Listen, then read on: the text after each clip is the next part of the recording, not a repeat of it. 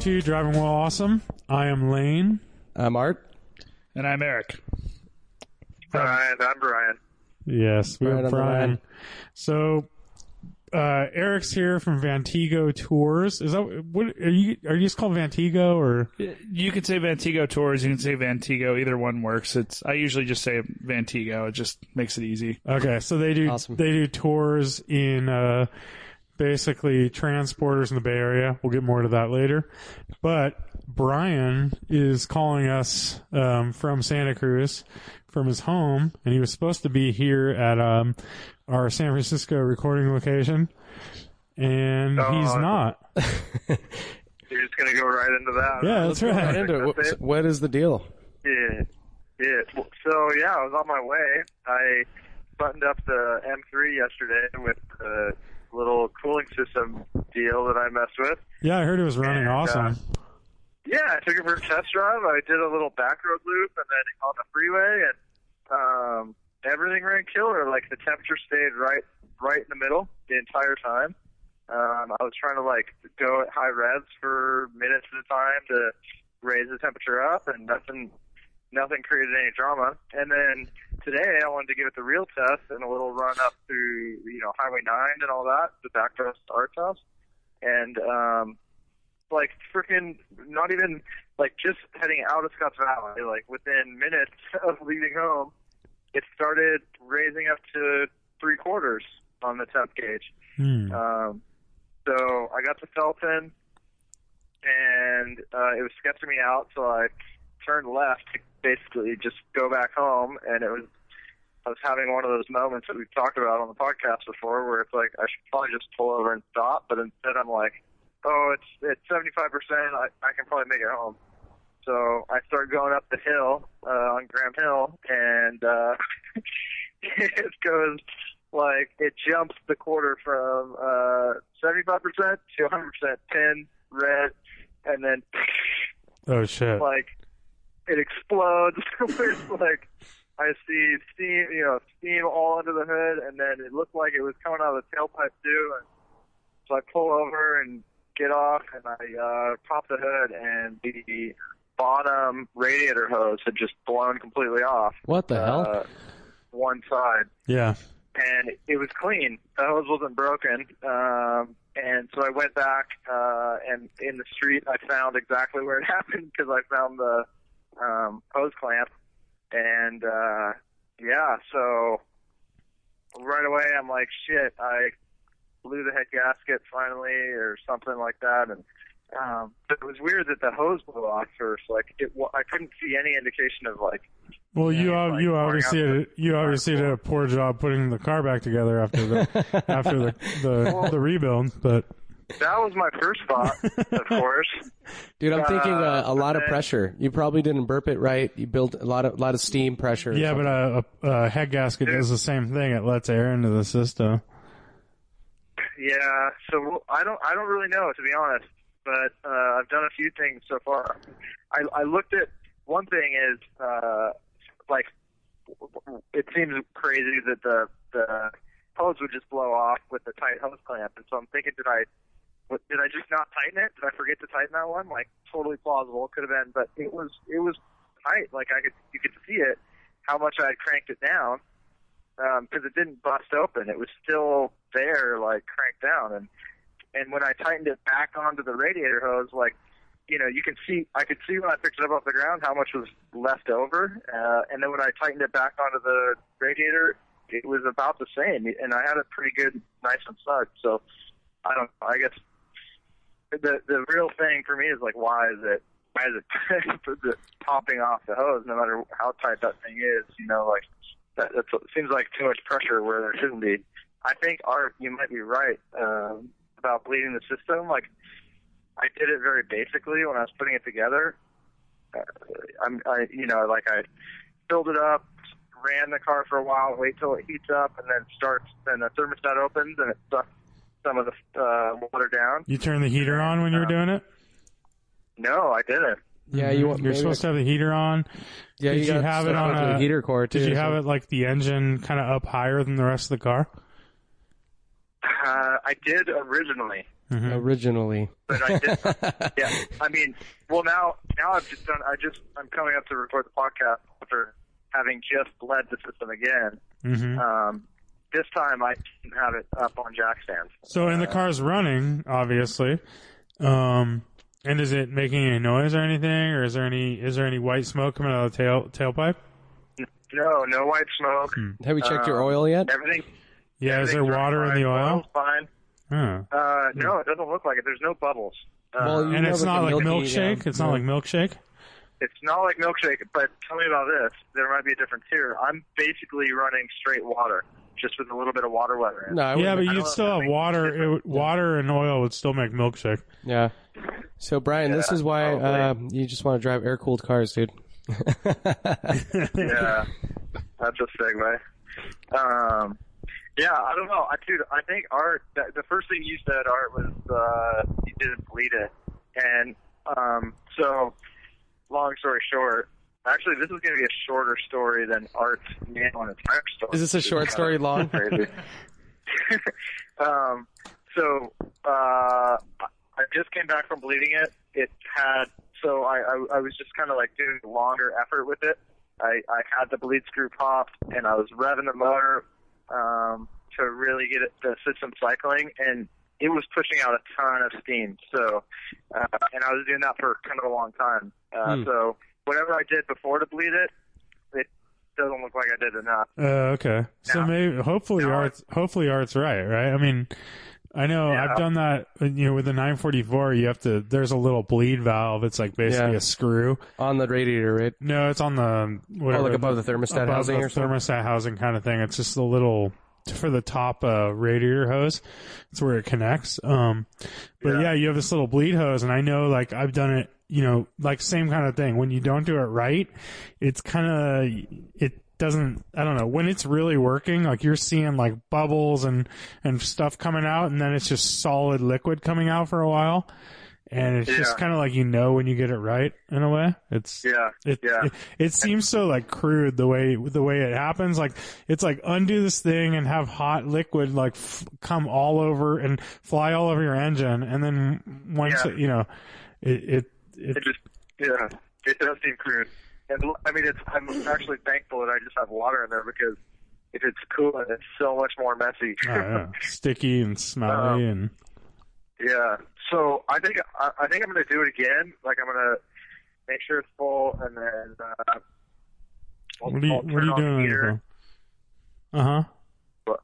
I'll turn on the heater and Oh, yeah. uh, just make sure it's.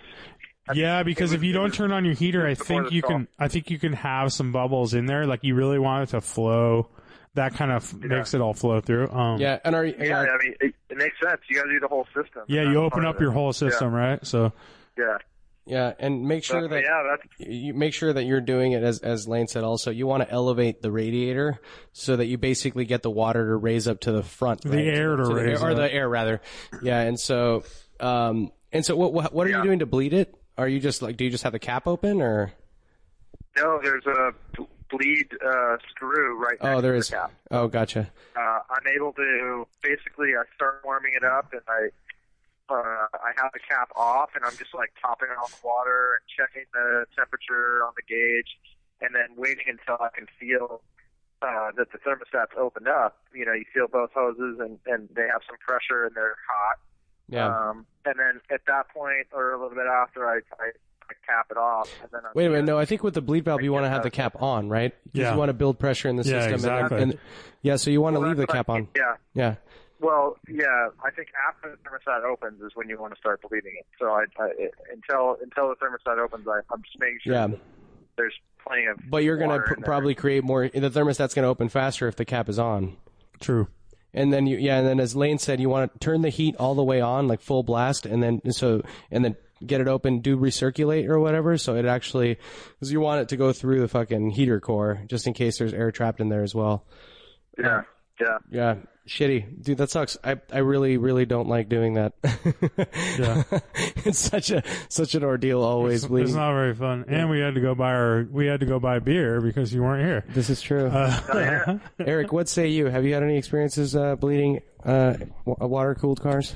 Uh, yeah, an awesome 1984 Chevy Cavalier that I promptly sold to someone, and they came back and demanded their money back. And- Because he didn't bleed it right. oh yeah, and the guy was like super thugalicious, and I was like, "Here, sir, here's your four hundred dollars back." no way.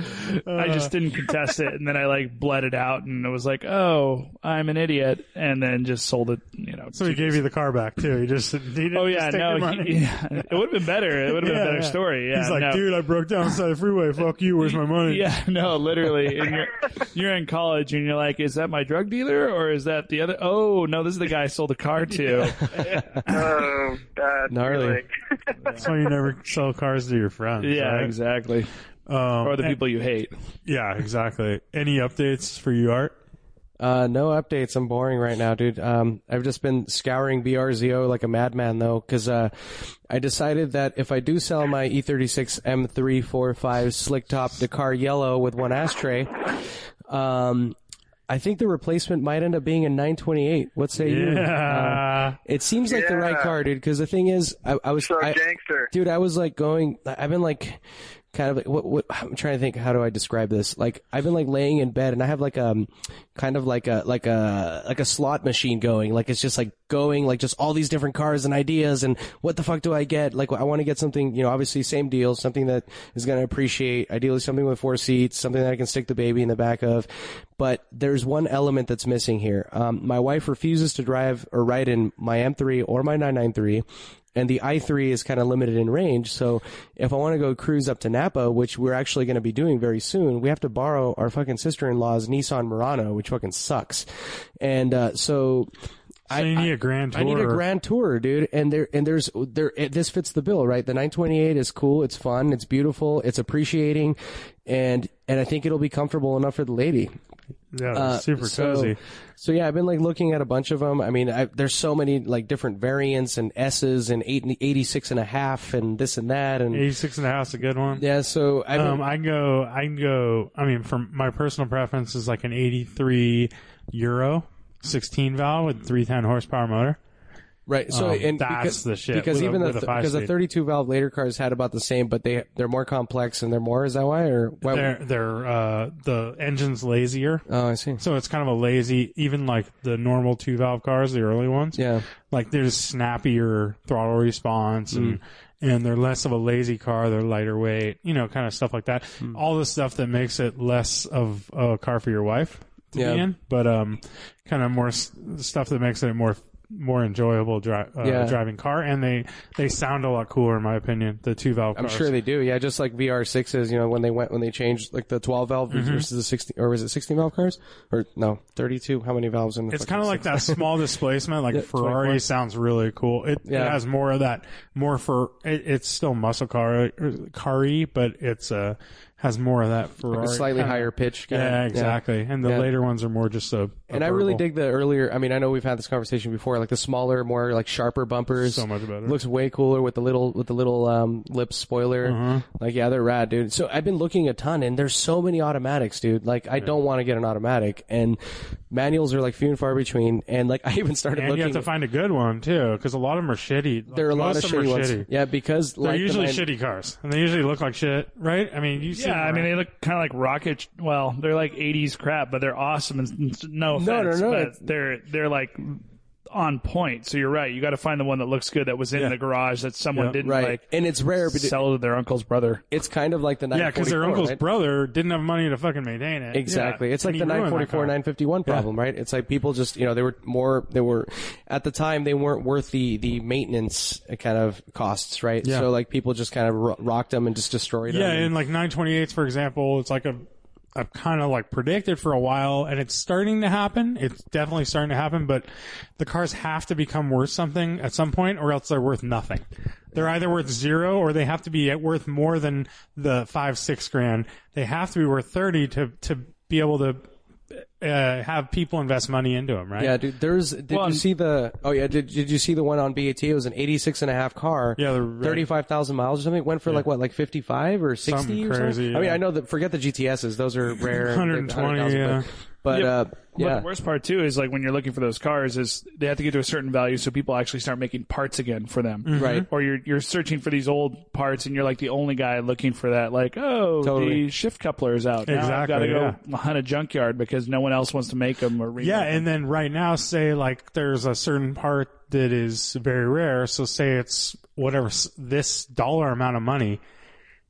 It's uh, it's it just it just the car's only worth you know five grand, and you're spending two thousand dollars. Uh, For example, I had a 928 for like seven years.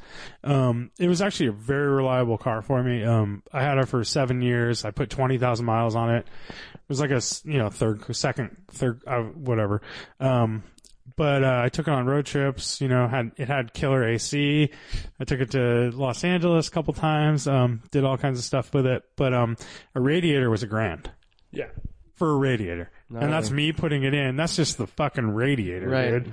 And it was a, a a G, dude. that's crazy. Like you're dropping a grand on a radiator. It's like Yeah. you go through like Summit catalog for like your muscle, you know, your Mustang. It's like 110 bucks or 80 bucks. You know, you're getting the good one for 110. So. yeah.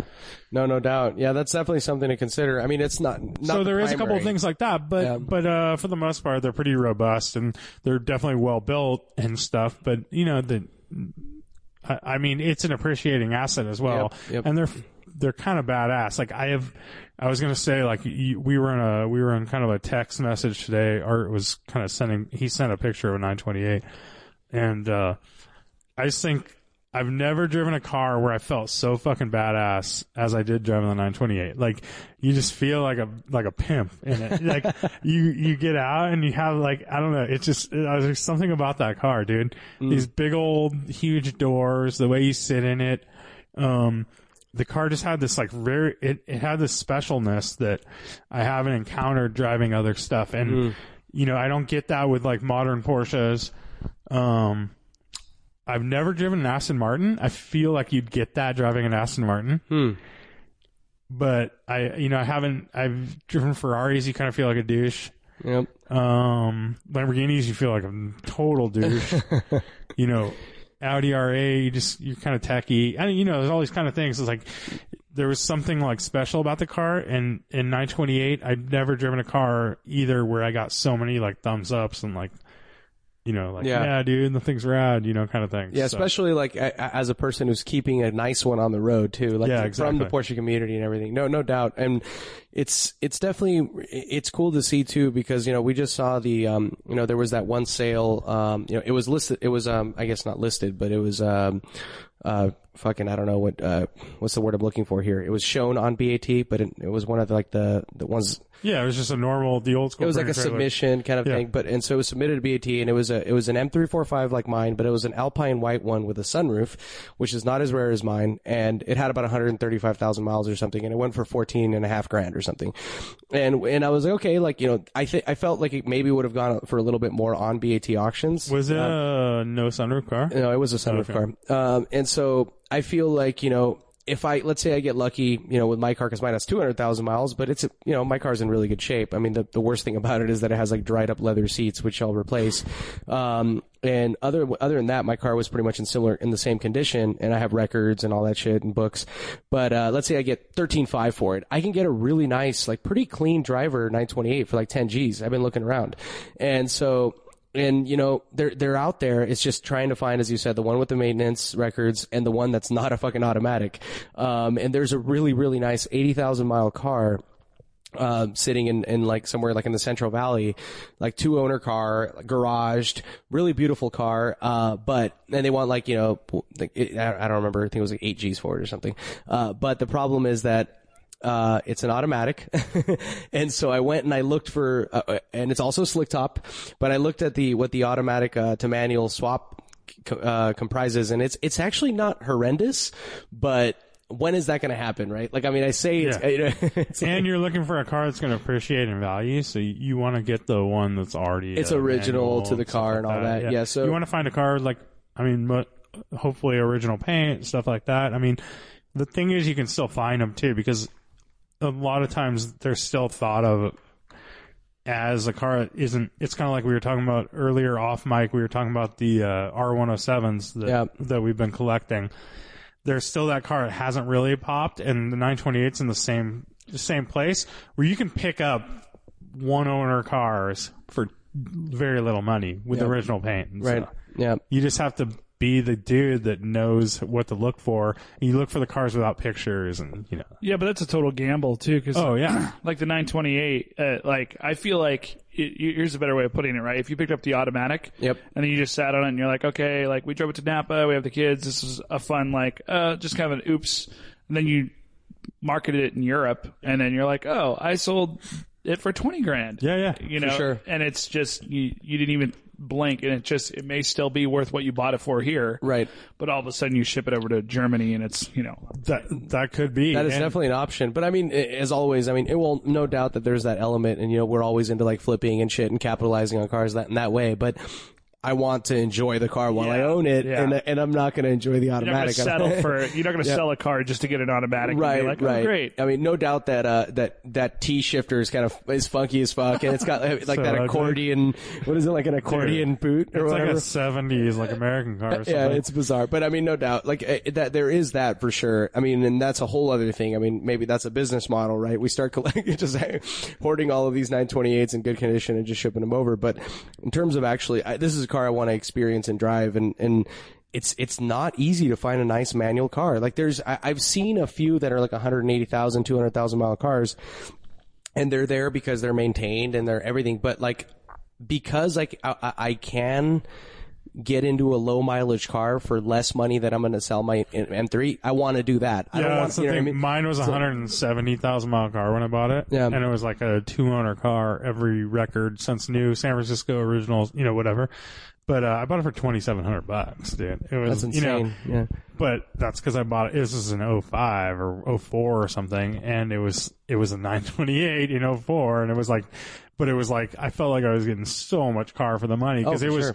it brand new. It was a fifty thousand dollar car in 1980, dude, which is 150 grand now or something Right. crazy. You know, you're like, and you look at that, everything was leather. Dude. It had like. You know, leather dash, leather center console, leather. You know, every single part of the inside is Leather seatbelts. Yeah, dude. No, yeah, no, I remember it had like leather cam covers. You know, it's like wow.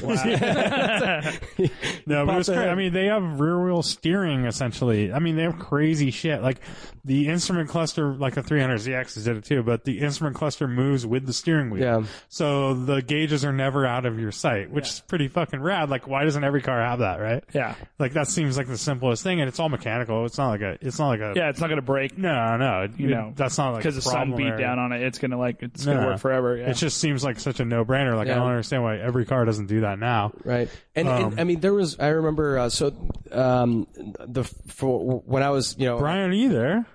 where's Brian? I'm here. Okay, okay. So- I, just, Silent. I feel weird chiming in from the phone. I Man, you're not good at this, I don't- dude. yeah, dude. Uh, Uh, dude, oh, well- I, I freaking loved yours, Lane. Yeah, it was fun, It's right? like it's like a it's like a hot rod, Yeah, like exactly. a German hot rod, which is so cool. I mean, you have it's such a sick exhaust sound. And, Yeah. yeah, Uh, yeah. They're super cheesy. I could definitely see you in, uh, in one art. Oh, Art I would look so love this fan, idea. dude. Straight up, like I said, Tony Like my Montoya. Montana, you know, and, and uh, what Scarface do, and he picks up the 928. That's art, Dude, dude. totally. Just rolling around, most interesting guy in San Francisco. Or whatever. Um, uh, like a fucking tiger. yeah, like a fucking tiger, yeah. man. It's like a fucking tiger. Um, so I guess we should. Art, tell me, is this? Uh, I found one in Texas.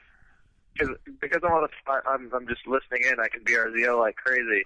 So a 1981 for 8,500 bucks in Texas. It's a manual with 82,000 miles on it. What color is it? Super clean, Gold. red. Oh, it's, is it the burgundy on burgundy one? No, it's red on tan. Oh, trippy. Oh, I haven't seen that one.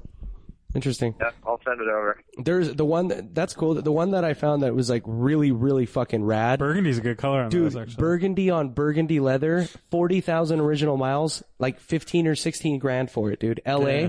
And I'm like, uh, That's do I pretty get in a big fight with my wife right now? If Just- you, you, we follow Magnus Walker, like he picked up one a few months ago, and dude, I swear for a month straight, that's all he posted was his 928 because he loves it so much. So there's definitely some. You know, But yeah, the key being though is, is as you said, dude, they're just money to fucking keep on the road Yeah, yeah. still. And I mean, uh, hopefully, you know, people start building manufacturing components again for them, and it's not a pain in the ass because you pay twenty seven hundred bucks, but you do your cooling system, and you're already back. You've already spent Yeah. more than fucking. And I did a timing belt on it, like preventative, Yeah. um, which actually isn't that bad on those. I did it myself. Mm-hmm. Um, it actually isn't that hard to do or anything, but um, you know, all that stuff's money. But it it really wasn't that much to keep on the road. I had seven years, and I don't think I spent more than like um twenty five hundred bucks or Nice. something. The one So- that, that that I was actually I was going to mention earlier. So the one thing that I recall reading about them is that they blow head gaskets like crazy. Um, I don't know if that's because people just neglect the cooling Is that the system. or- early ones or later ones? I don't Um, know. I don't remember. So, but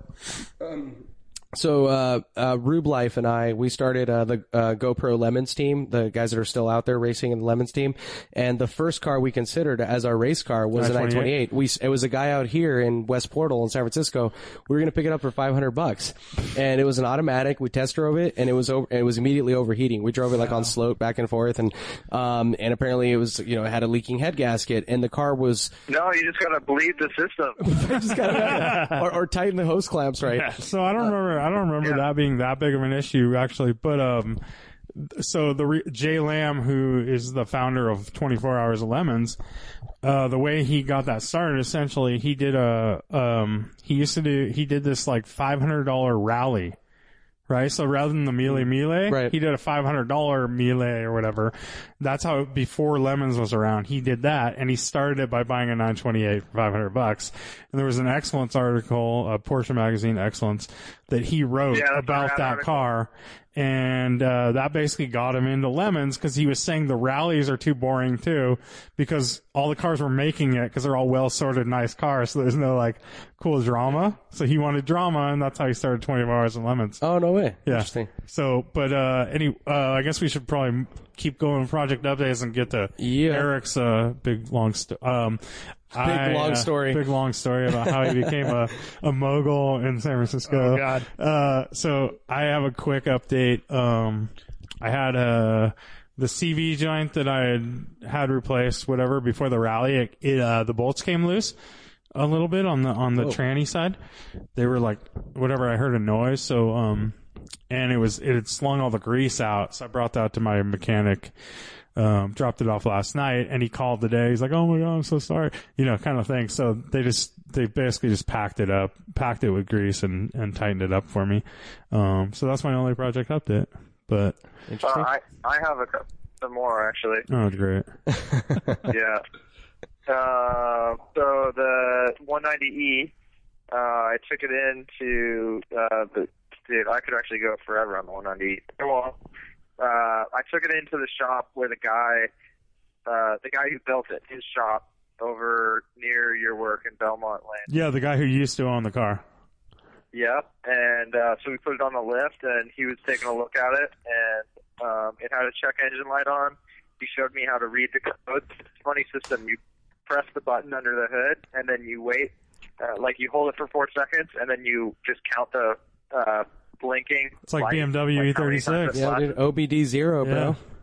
Yeah, and uh, and then so we look, and it's like the uh, uh, the O2 sensor, uh, you know, some fault there, but I know it, it was just replaced. So we looked at the connections and everything, and it was all perfect. And so we just reset it.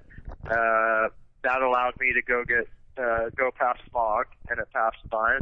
Um, but uh, and the light hasn't come on since. So I think it was he was actually suggesting that I keep that I go to pick and pull and get a few extra computers because as the cars get old, they can sometimes you know, when they start throwing weird faults that don't make sense. Uh, sometimes it's just the computer going buggy, and you can swap a new one in, and it's no problem. Um, we also discovered that uh, the right in the rear is bad, um, so I'll have to replace that. And then the front, uh, the front seal on the diff is uh, slowly leaking. So that'll have to be replaced too. Wait, you said the rear is bad?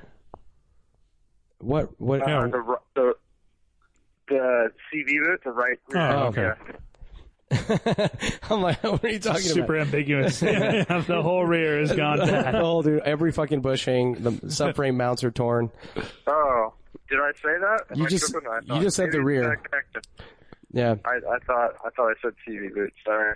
Um, we'll be able to hear on the tape later. The right. tape. Yeah, it's reel to reel right now, bro. That's what we're recording. rewind. Uh, yeah, and then so then I took it to an alignment shop um, uh, to have that checked out and and set. And uh, it turns out, for one, I'm totally astonished to see that it's not a normal like hydraulic steering rack. Uh, like rack and pinion, it's freaking old school steering box. All Oh, for sure. Crazy, dude. The E30 has a uh, hydraulic steering rack. Well, yeah, but you're in a Mercedes, bro. Yep. Well, I I mean, it seems so low tech. I'm totally amazed. Yeah. Yeah, I dude. thought Mercedes would be like the highest of the tech. That is, I don't In know. safety they are. We've but- had that conversation before about the Yeah. even the 500es, dude. Like that's one thing that I'm concerned about yeah, because it's I haven't reci- driven one. recirculating ball. yeah, uh, yeah, it's Yeah. pretty bizarre. Yeah, no, that's one thing So that I really got to experience before I commit. Yeah. So they wouldn't, they wouldn't, they didn't align it, and they're, they quoted me a thousand bucks for all the little joints to replace. Are you fucking Ball serious? joints and knuckles and all that. Um, it- it's a shop that doesn't, you know, they're not a cheap shop. Um, So, but they're uh, just saying that you not a- need. Is it all worn? Is that why, or what's going on? Yeah, they took pictures of all the worn parts. It's not the entire thing, but if I started replacing stuff, I'd probably just, you know, replace all the parts. Warren thought I could get the parts for cheap. I'd like to just pay someone to do it. So, uh, I don't know. We'll see. But that's, uh, Well, it's a five hundred dollar car, so And you have you have yeah. uh, you have room to you have room with it. You know? Yep, and it's also 250,000 miles. That's what happens with it. Yeah, and that's you just Yeah. all that shit. so Those are wear gonna items. nickel and dime sort of stuff, but that's kind of what I'm expecting. Uh, but other than that, oh yeah, and the, the freaking the the sunroof kind of broke. There's like a little like it won't pop up right now, and so the guy had messed with the sunroof a lot before, and he kind of knew what was going on, and I just have to dig in there and maybe find the broken parts and. and then, Oh, I that sounds know, fun. You, know, Gnarly. you have to stuff take a is really headliner off to terrible, get to that, or what? Uh, you just pulled no, not the whole headliner. Just the headliner. that's on the Okay, On the panel, itself. Yeah. Yeah, dude. that's, uh, that's why it- slick it tops are involves- ready to go. Exactly. It involves pulling out clips, which you, interior clips. You know, I hate that. So Yeah, those always break. you know, so you'll have to that's buy new. Christmas trees or whatever they call. them. um, well, yeah, the sunroofs, man, All right. sunroofs are bad. yeah. I know. I kind of love mine though. Anyways, it's worth it. Yeah. Well, let's move right, on. Let's uh let's I'm go to let's uh let's properly introduce Eric then.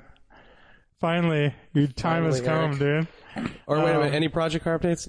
I, actually, I could fill this in. Yeah, you do, right? Your have Project R. We have three 1970s Volkswagens. Those are all project cars, and they are tour vehicles. But I do have a project car, actually. Uh, I have a uh, 1951 Ford F5 school bus that we're currently Whoa. restoring right now. Yes, Thank you. Thank you. I love it. Brian's wet dream. when when Fords had just a, a one number moniker instead of you know hundreds uh, in there. So what are you say, Brian?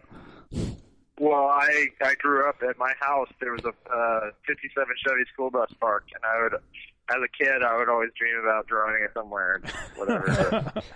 You could still live that dream, Brian. um, no, we so we still. I actually I was a big. Uh, I, I wish it was a Chevy bus because I grew up with a '56 uh, Chevy pickup, and I, you know was like, oh man, if I could have the bus version, it'd be even better. But then I'd feel like Chris Farley. um, so no, we have a, a '51 Ford F5 school bus that we're putting on a '94. Uh, Ford Super Duty frame that I picked up. It was like a county vehicle, county of Napa. Only had uh, forty thousand miles on it. oh, sweet. Um, yeah, except it has a 460 and a 16 gallon gas tank. So I have a guy out in Idaho who's doing a lot of the work, and I had to drive it all the way out there. oh, Whoa. So I stopped in every no name stop to take a pee and spin a you know slot machine place in Nevada all the way up to Twin Falls, Idaho. But um, that's amazing. But yeah, you know, I learned a lot about the state of Nevada. I could do a state report after that. Um, but yeah, so we have a Nevada tours? yeah, yeah. That- it's not nothing much. yeah. Well, there's a lot. Sorry for those of you who are from Nevada who are listening, but like you know, it was. Uh, I wish I had a faster car, like a 928, that I was bombing through. you Yeah, know, just cruising at 140. Yeah. But uh, yeah, that's my project car update. We're currently at the stage where it's getting uh, the frame got straightened out and we're mounting it on the frame. That's it- cool. yeah. What's the plans with that thing? So that uh, the plan with that is actually to um, it's about a 15 passenger, so it's you know it's the, probably the school bus you rode to school every day. I'm Yeah, just totally. messing around. No, Uh, no, no, you're I not walked messing to around. school. Oh, Actually, no short bus for me.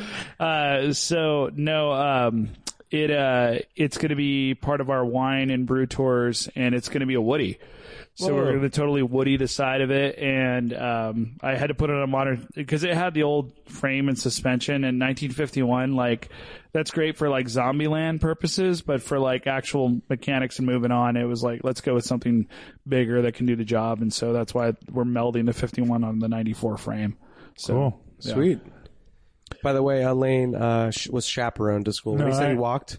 He, he had. I A, actually I was in a wheelchair at the time, so Oh my thanks God. for this is so bad. This is, All right. so moving moving on. I love so, lamp. So Eric, Eric uh, is the owner, founder of Vantigo. Uh, it's a company in San Francisco. They do tours, winery tours, city tours, brew tours. Anything else I'm missing? Um, Like, is that it? Weddings? yeah, we do a ton of weddings and charter stuff, but that's yeah. that's really about it. I mean, it's you know, brew to- tours in and out of San Francisco, wine tours up to wine country, and then um, the city tours. We also do right up near the San Francisco recording location.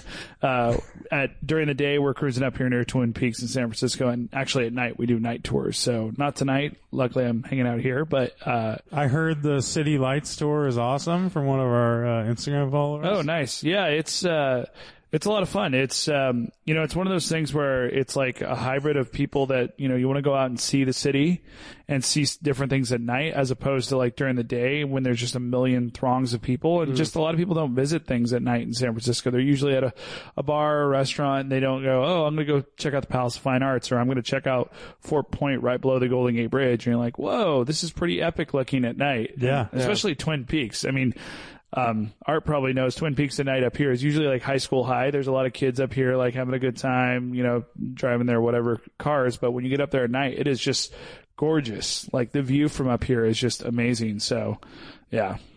That's cool. And then, uh, so you, you started this company in like mid 2013 ish. Yeah, August 2013. Okay. And then, uh, so, and you, at the time you were doing tech. Yeah, I was a director of implementation services, so project manager of project managers. That's Okay. the best way. You know, I'm a people person. Uh, and then, uh, and a little bit of background for everyone. Lane came on one of my first like brew tours. September 12th, I think, 2013. So not that he's like checking his time lapse or anything I just, for that. I, for this, I checked my Instagram, the Instagram, I checked your Instagram feed actually. Oh, okay. And you had put up a picture of, uh, of when we were on the tour. yeah, it was. Uh, So yeah, it was one of your first Instagram posts Yeah, and stuff. yeah, so um, I imagine it was pretty early on. Um, Yeah, it was. I mean, I didn't even social media now. I'm like, uh, how does this work? Um, but uh, yeah, I started. I was doing nights and weekends, so I was, you know, had a fondness for beer. Didn't we weren't even doing wine. We started wine tours about a year ago, and so I, I kind of for six months on nights and weekends, I stalked the streets in my Volkswagen that I bought because uh, we had had. Uh, by the way, we have three. We have two 1971 and one 1972 Volkswagens. Yeah, yeah, exactly. Lane's throwing up the picture of us, like you know, living the dream. Yep. And uh, so, yeah, we. Uh, I, I started um, with a hope and a prayer because my parents, my dad, his first car was like a '63 Super Beetle, or not Super Beetle. Obviously, that's totally so incorrect. 63 bug. Bug, yeah. I'm like, whoa. Uh, as a Volkswagen guy, I'm getting smacked in my fa- self in the face. Uh, and uh, started with that, and then uh, between my mom, my dad, my brother, and I, we've had over 36 like air cooled Volkswagens in our lives. Yeah, Jeez. that's wild. But I mean, and, and and for the listeners, see how Eric just stumbled there. We're usually very drunk when we're recording, so he's struggling right now. I'm gonna have to go get a beer. um, but Eric, so that that's super like I guess, um, kind of like an essential component of your business, like, right? Because it's the, the key differentiator between, because there's a shit ton of tours, a shit ton of brew tours in this area, but like, so how did that come about? Like, just why, like, did you, how, how did the concept, the concept, I guess. Yeah, the idea- VW, the Yeah, VW bus. Yeah. Yeah, yeah. So Because that's what makes it cool. Yeah, yeah. So I was, uh, I've always had a lot of uh, different Volkswagens, and when I moved from uh, Chico to San Francisco, I had a bug that I'd actually bartered all the way up to. So from like a laser, you know, those stories you hear about. like, yeah. I, had, I You're the, you're the kid that started with a whatever, I was bought, a- bought a Porsche. Yeah, I got a laser. Yeah, not the Porsche Boxster. Yeah, come on. yeah, Uh, so it was the laser pointer to a bug, and then I had to give it away. And we moved here, and I was talking to my wife, and unfortunately, garages rent for like two to three hundred dollars at Right. the time then. And so I was like, oh, this is stupid. If I get another Volkswagen and I'm trying to wrench on it, I'm going to pay extra money, and it's not even going to be driving. So uh, I was like, what if I start a business? Perfect business, you know, write off, dual income, no kids. A weekend business, right? Yeah, exactly. And uh, so I got a bonus, and I flew down to Costa Mesa to a dealership to buy a split window, a '63 split window. Oh, dope. Yeah, I was really excited. Went through it, and I was at the, this classic car dealership, and I drive it around. They pick me up from the airport in it, and it rides. It's slammed. So I'm like, okay, I can change that. I can, you know, San Francisco slam doesn't really do as well as you'd think it would Yeah. Right. and uh, we drive around the block, and one of the it's dual carbureted, sixteen hundred like single port, and it's leaking fuel out of one of the carburetors. And I look at the guy, I was like, "Well, I'm at a dealership here, about to spend twenty four, and this is before everything blew up a little bit. You know, now split windows cost a lot more. So 24 was like kind of a top dollar price. Yeah. And I was like, I'm not going to drive from here to San Francisco in this van with a leaky carburetor. And he's like, Oh, my mechanic's not here, but you can take this VW guy down the, the way. And so, you know, Costa Mesa is full of like VW guys. So brought, brought it down to this guy and he looked at it overnight and he came back and he just looks at me and he shakes his head. He's like, don't buy this Volkswagen. Oh shit. it was, there's so many of those. You guys experience it all the, on, all the time, I'm sure, with Beamers and um, Porsches where like people could put a great paint job and interior in it Yep. and then you pop the hood and you look in the motor and you're like, whoa, this is like, you know, lipstick on a pig. So that's exactly what it was. And then I found the red and white one that I drove here today, Lily, um, and she was in Lake Elsinore. And some guy was selling her for like 10 grand and looked great and everything looked great. And I was like super f- frazzled from not buying this other Yeah. one. And my wife's like, why did you fly to LA? Like, you're not coming back with a car. And I bought it and, uh, It's a 71, right? yeah, it's a 71. Best part is uh, the guy drives it over and drops at my buddy's house in Mission Viejo. And then he goes like, yeah, it doesn't start every once in a while. I think it needs like a new starter. And I'm like, okay. So he, you know, he goes off. He's happy. He collects, you know, 10 grand from me. And the next day I go to start it. Doesn't start. And I'm like, oh, and I, it was basically the solenoid was sticking and the old, like, how to keep your Volkswagen alive book, which is like the Bible for VW people. Oh, so you just put the you just put it in between the two. and I, kinda- I just you arc the solenoid, Yeah. so you Oh. crawl under and hope it's not in gear, and you arc the solenoid. And so from here, from L.A. all the way up to San Francisco, every time I stop for gas, I had to crawl under it, arc the solenoid, and yeah, it was Classic. It was, it was so freaky though. You're starting a company, you buy this car, and you think you're gonna ro- put all this like you know time, money, and effort, and then you buy this car, and then you're like, oh.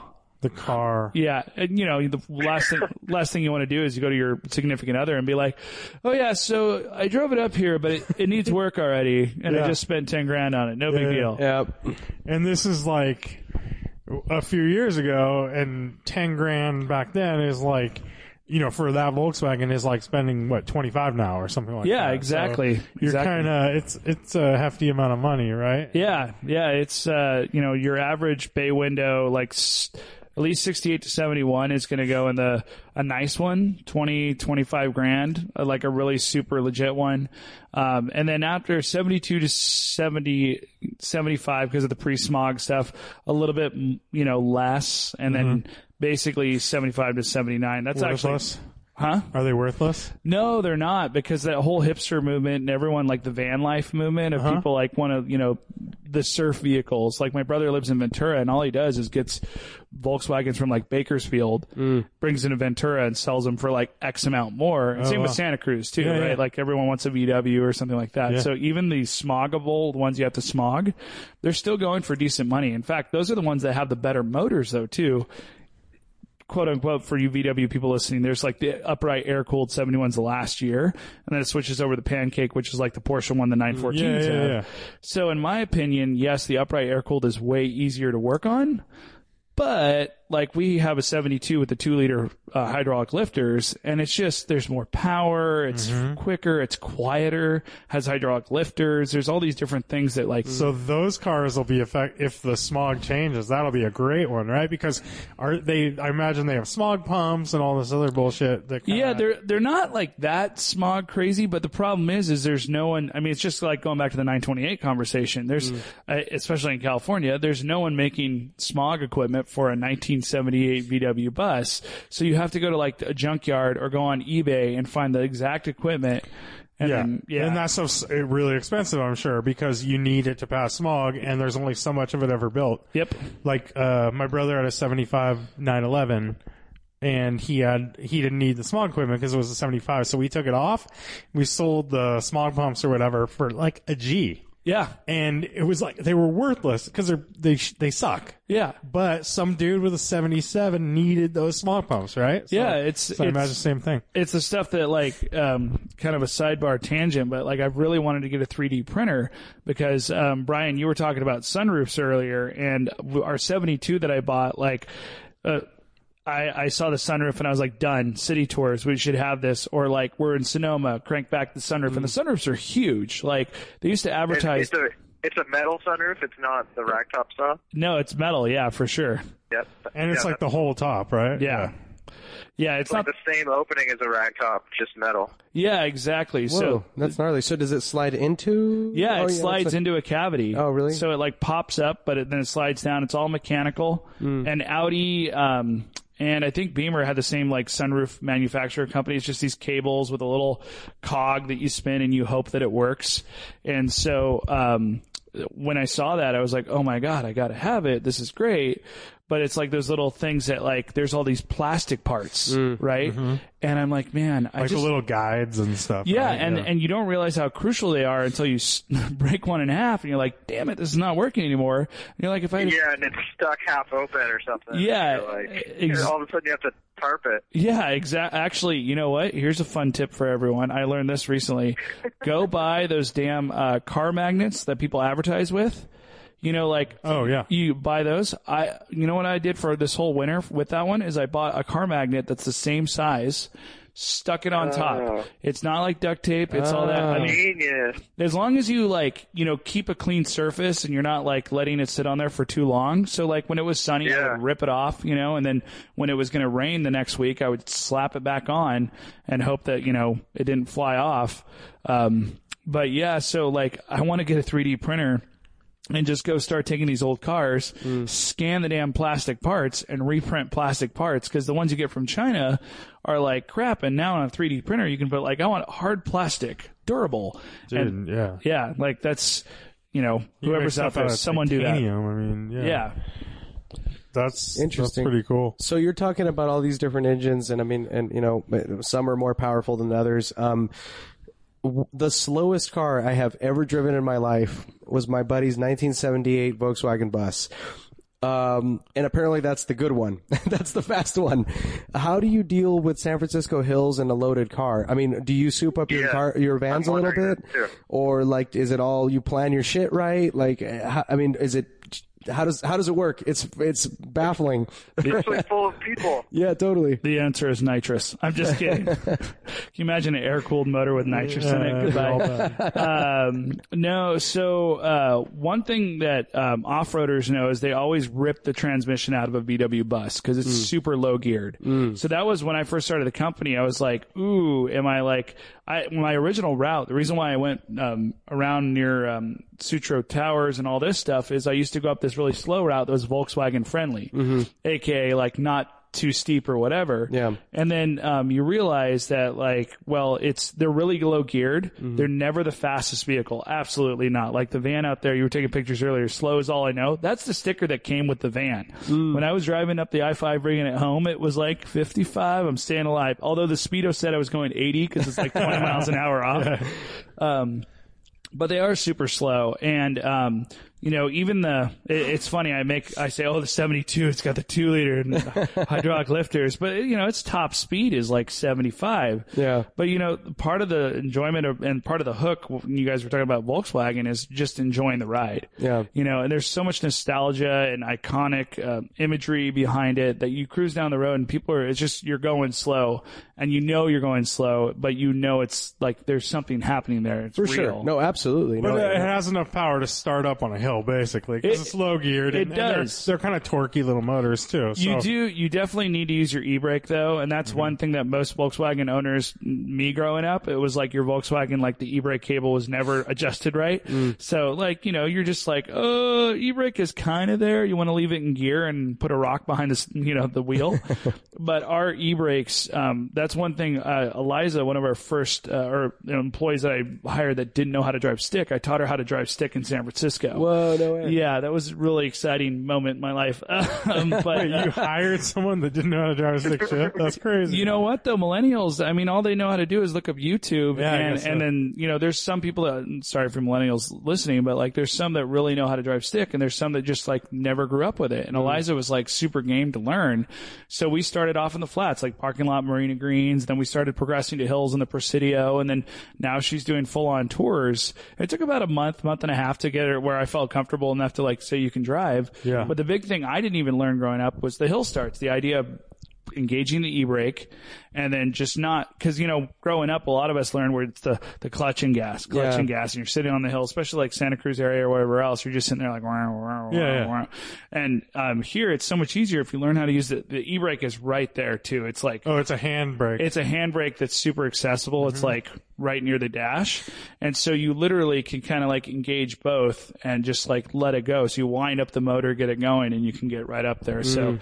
it's, it's kind of cool because, um, we have a randomly a little convertible bug in our um, shop, and um, Eliza wanted to drive it today because she's like, "Oh, I want to like it's going to have more power because it's a bug and a faster gear." And she's like, "Oh, this is so much fun!" And I was like, "Yeah, shorter little stick shift, like way smaller, lighter, you know, more agile." So it's just it's fun because I can't wait to get her to drive a real car with some power behind stick shift, and she'll be like, "Oh." yeah, yeah, exactly. You know, Totally. Yeah, like a like a dasher or something, diesel. yeah, like, um, no, that, that's well, that makes sense. So it sounds like you have some techniques. I mean, it works. That that's the key. But no doubt, I I totally understand like the like the the.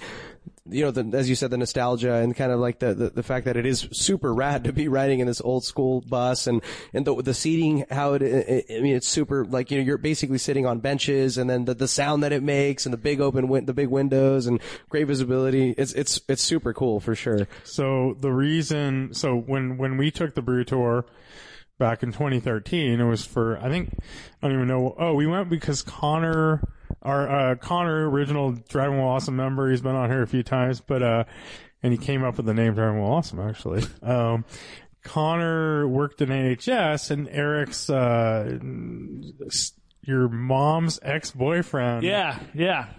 some there was some tie-in with with NHS somehow. He he was a, a professional skater, a Yeah. longboarder that actually was one of the original Dogtown Z Boys. There we go. Yeah, and he knew some of the so he knew some of the the high ups at NHS, and somehow they told him about Eric and how he started this company. So Connor contacted me and he's like, "Hey, there, there's this brew. You know, do you want to go on this?" And we like beer. You know, Connor and I would always like.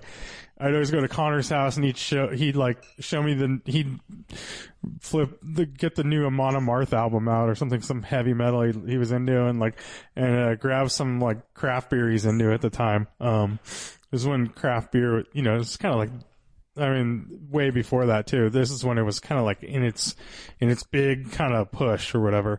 Um, but, uh, so You're so we, hipster lane. Oh, like super pretty hipster. Oh, so Connor, I think Connor's like over beer now. He's into like whiskey because that's too hipster. but now whiskey's I think more hipster than beer. So. Wait, does that mean that he's a Um, scenester because you you'll move from scene to scene? He's beyond hipsters, dude. Yeah, yeah, he's way beyond, dude. So, uh, but anyways, we went on Eric's Brew Tour, and the cool thing about it was the bug, because we were coming out, you know, from people that like cars, we like Volkswagens, we like all this stuff, and then going on the Vantigo tour was not, you're not just on this like standard bus with 20, 20 people from out of town, you know, going on this brew tour. Like it was almost like it was kind of like a hipster brew tour in a way. Like you could also be you could be a local and go on that tour. Like I would do that if it was in Santa Cruz. I would want to go on Vantigo tour in Santa Cruz, even though I live there, because it's like a cool little thing. It's not just hopping on a bus with 20 people. And I think, um, and after, you know, going on it, like Eric has his, his buses are pretty done up, kind of cool. Like he has hardwood floor and they're pretty sweet and you're also allowed to drink in, in them, which is rad. Um, remember going across Golden Gate, like in the front seat, drinking a beer. Like, fuck, doesn't get much better than that, right? In a in a bus with a big big greenhouse in front of you, you know, Yeah. and just uh, it was pretty awesome. And then Eric being like super, like a people person and kind of. Aw, like a, a little bit of a he was a he was uh, a lot of a lot of tour guide kind of stuff going on too. So we're we're driving out of the city and he's kind of pointing at oh yeah that's that that used to be this you know kind of little little neighborhood little inside stuff which is cool um on our little drive. And then passing around like the hops and stuff like that to smell um just kind of you know kind of talking to people. And then I remember Eric's you know Eric you know showing he's kind of the bringing the car aspect into it as well, which is why, you know, part of the reason I wanted Eric on the podcast too, um, because it is like centered around the car almost as much as it is the beer or whatever else you're doing. I think the car is 50% of w- what that all his tours probably are, you know, um, if not more. And so he asked everyone on, on our tour, it was just, uh, Connor, Wes, and I, and then a couple was with us. And he asked us all like what our first or favorite Volkswagen experience was. I forget what what your question is. Um, so you know, everyone goes around and tells their experience about, and it kind of it it brings it all into that. You know, everyone's been in a Volkswagen. Know someone that's been, you know. Um, maybe with the new millennials and stuff, they're like, "Oh, I was in my like 2012 Passat or something," and it gets a little different. But uh, I think most of us on the tour had stories of you know being in old older cars. Um, but overall, it was just a really. It was the combination of the. It was basically the vehicle, and if you weren't in that vehicle, it would be your standard. You know, it'd be your standard tour and wherever you are, and just kind of like in very generic. Anyone could do it, and the fact that he's driving a bug in the city and doing his little Wait, a bug? oh sorry a bus in the city and and having to navigate that bus through the city and do and and we're on the highway in the slow lane doing 50 miles an hour you know it's just that much cooler um Yeah, it's almost. It might even be like a show. I haven't been on one of the tours, but you get to see him. It, it's like a performance. oh totally He's driving a slow ass car full of people, and you get to see how he does it. That's actually uh, kind of cool. and and I pass the, the hell out of people in town because they're dorky enough to do it. Yeah. And there's you know so many Uber San Francisco hazard lights. So here's the part where I bring Brian into this. So Brian, what's your Volkswagen story? oh shit! My first Volkswagen story. So is is ah, is it well, Volkswagen story or air cooled or like is it just straight up Volkswagen story? It was it was kind of a Volkswagen story because you know as kids usually most of us have some kind of random connection or a friend who had one or we had to help push one off the side of the road. So that's what. Right. But it could totally be air cooled because like some of us had that like Porsche upbringing, which makes total sense. And I wish my dad was smart enough to. Be, my dad d- legitimately one of the first memories I have is blowing up our orange camper by putting a Porsche motor in it and not tuning it right, and bombing up a grade and blowing it up. So. Oh, nice. Yes, that's rad. so what's yours brian So mine, I mean, I'm I'm trying to think. I don't I don't think I really knew people with them when I was younger. Uh, but uh, I owned one. It was uh, I guess maybe after high school. Um, I was searching through the little free the Santa Cruz Exchange. It was a free paper that had classified. So it was kind of like an alternative to the Auto Trader. Uh, where you just get like random stuff, and I, I don't think people looked at it as much either. And um, so somebody had a uh, free Karmann Ghia, so, and I thought that seemed like a great deal. So I went up and bought it. what a deal. yeah. Little did So you know. know. Yeah, little did I know exactly. Uh, and so I get it towed to my house basically.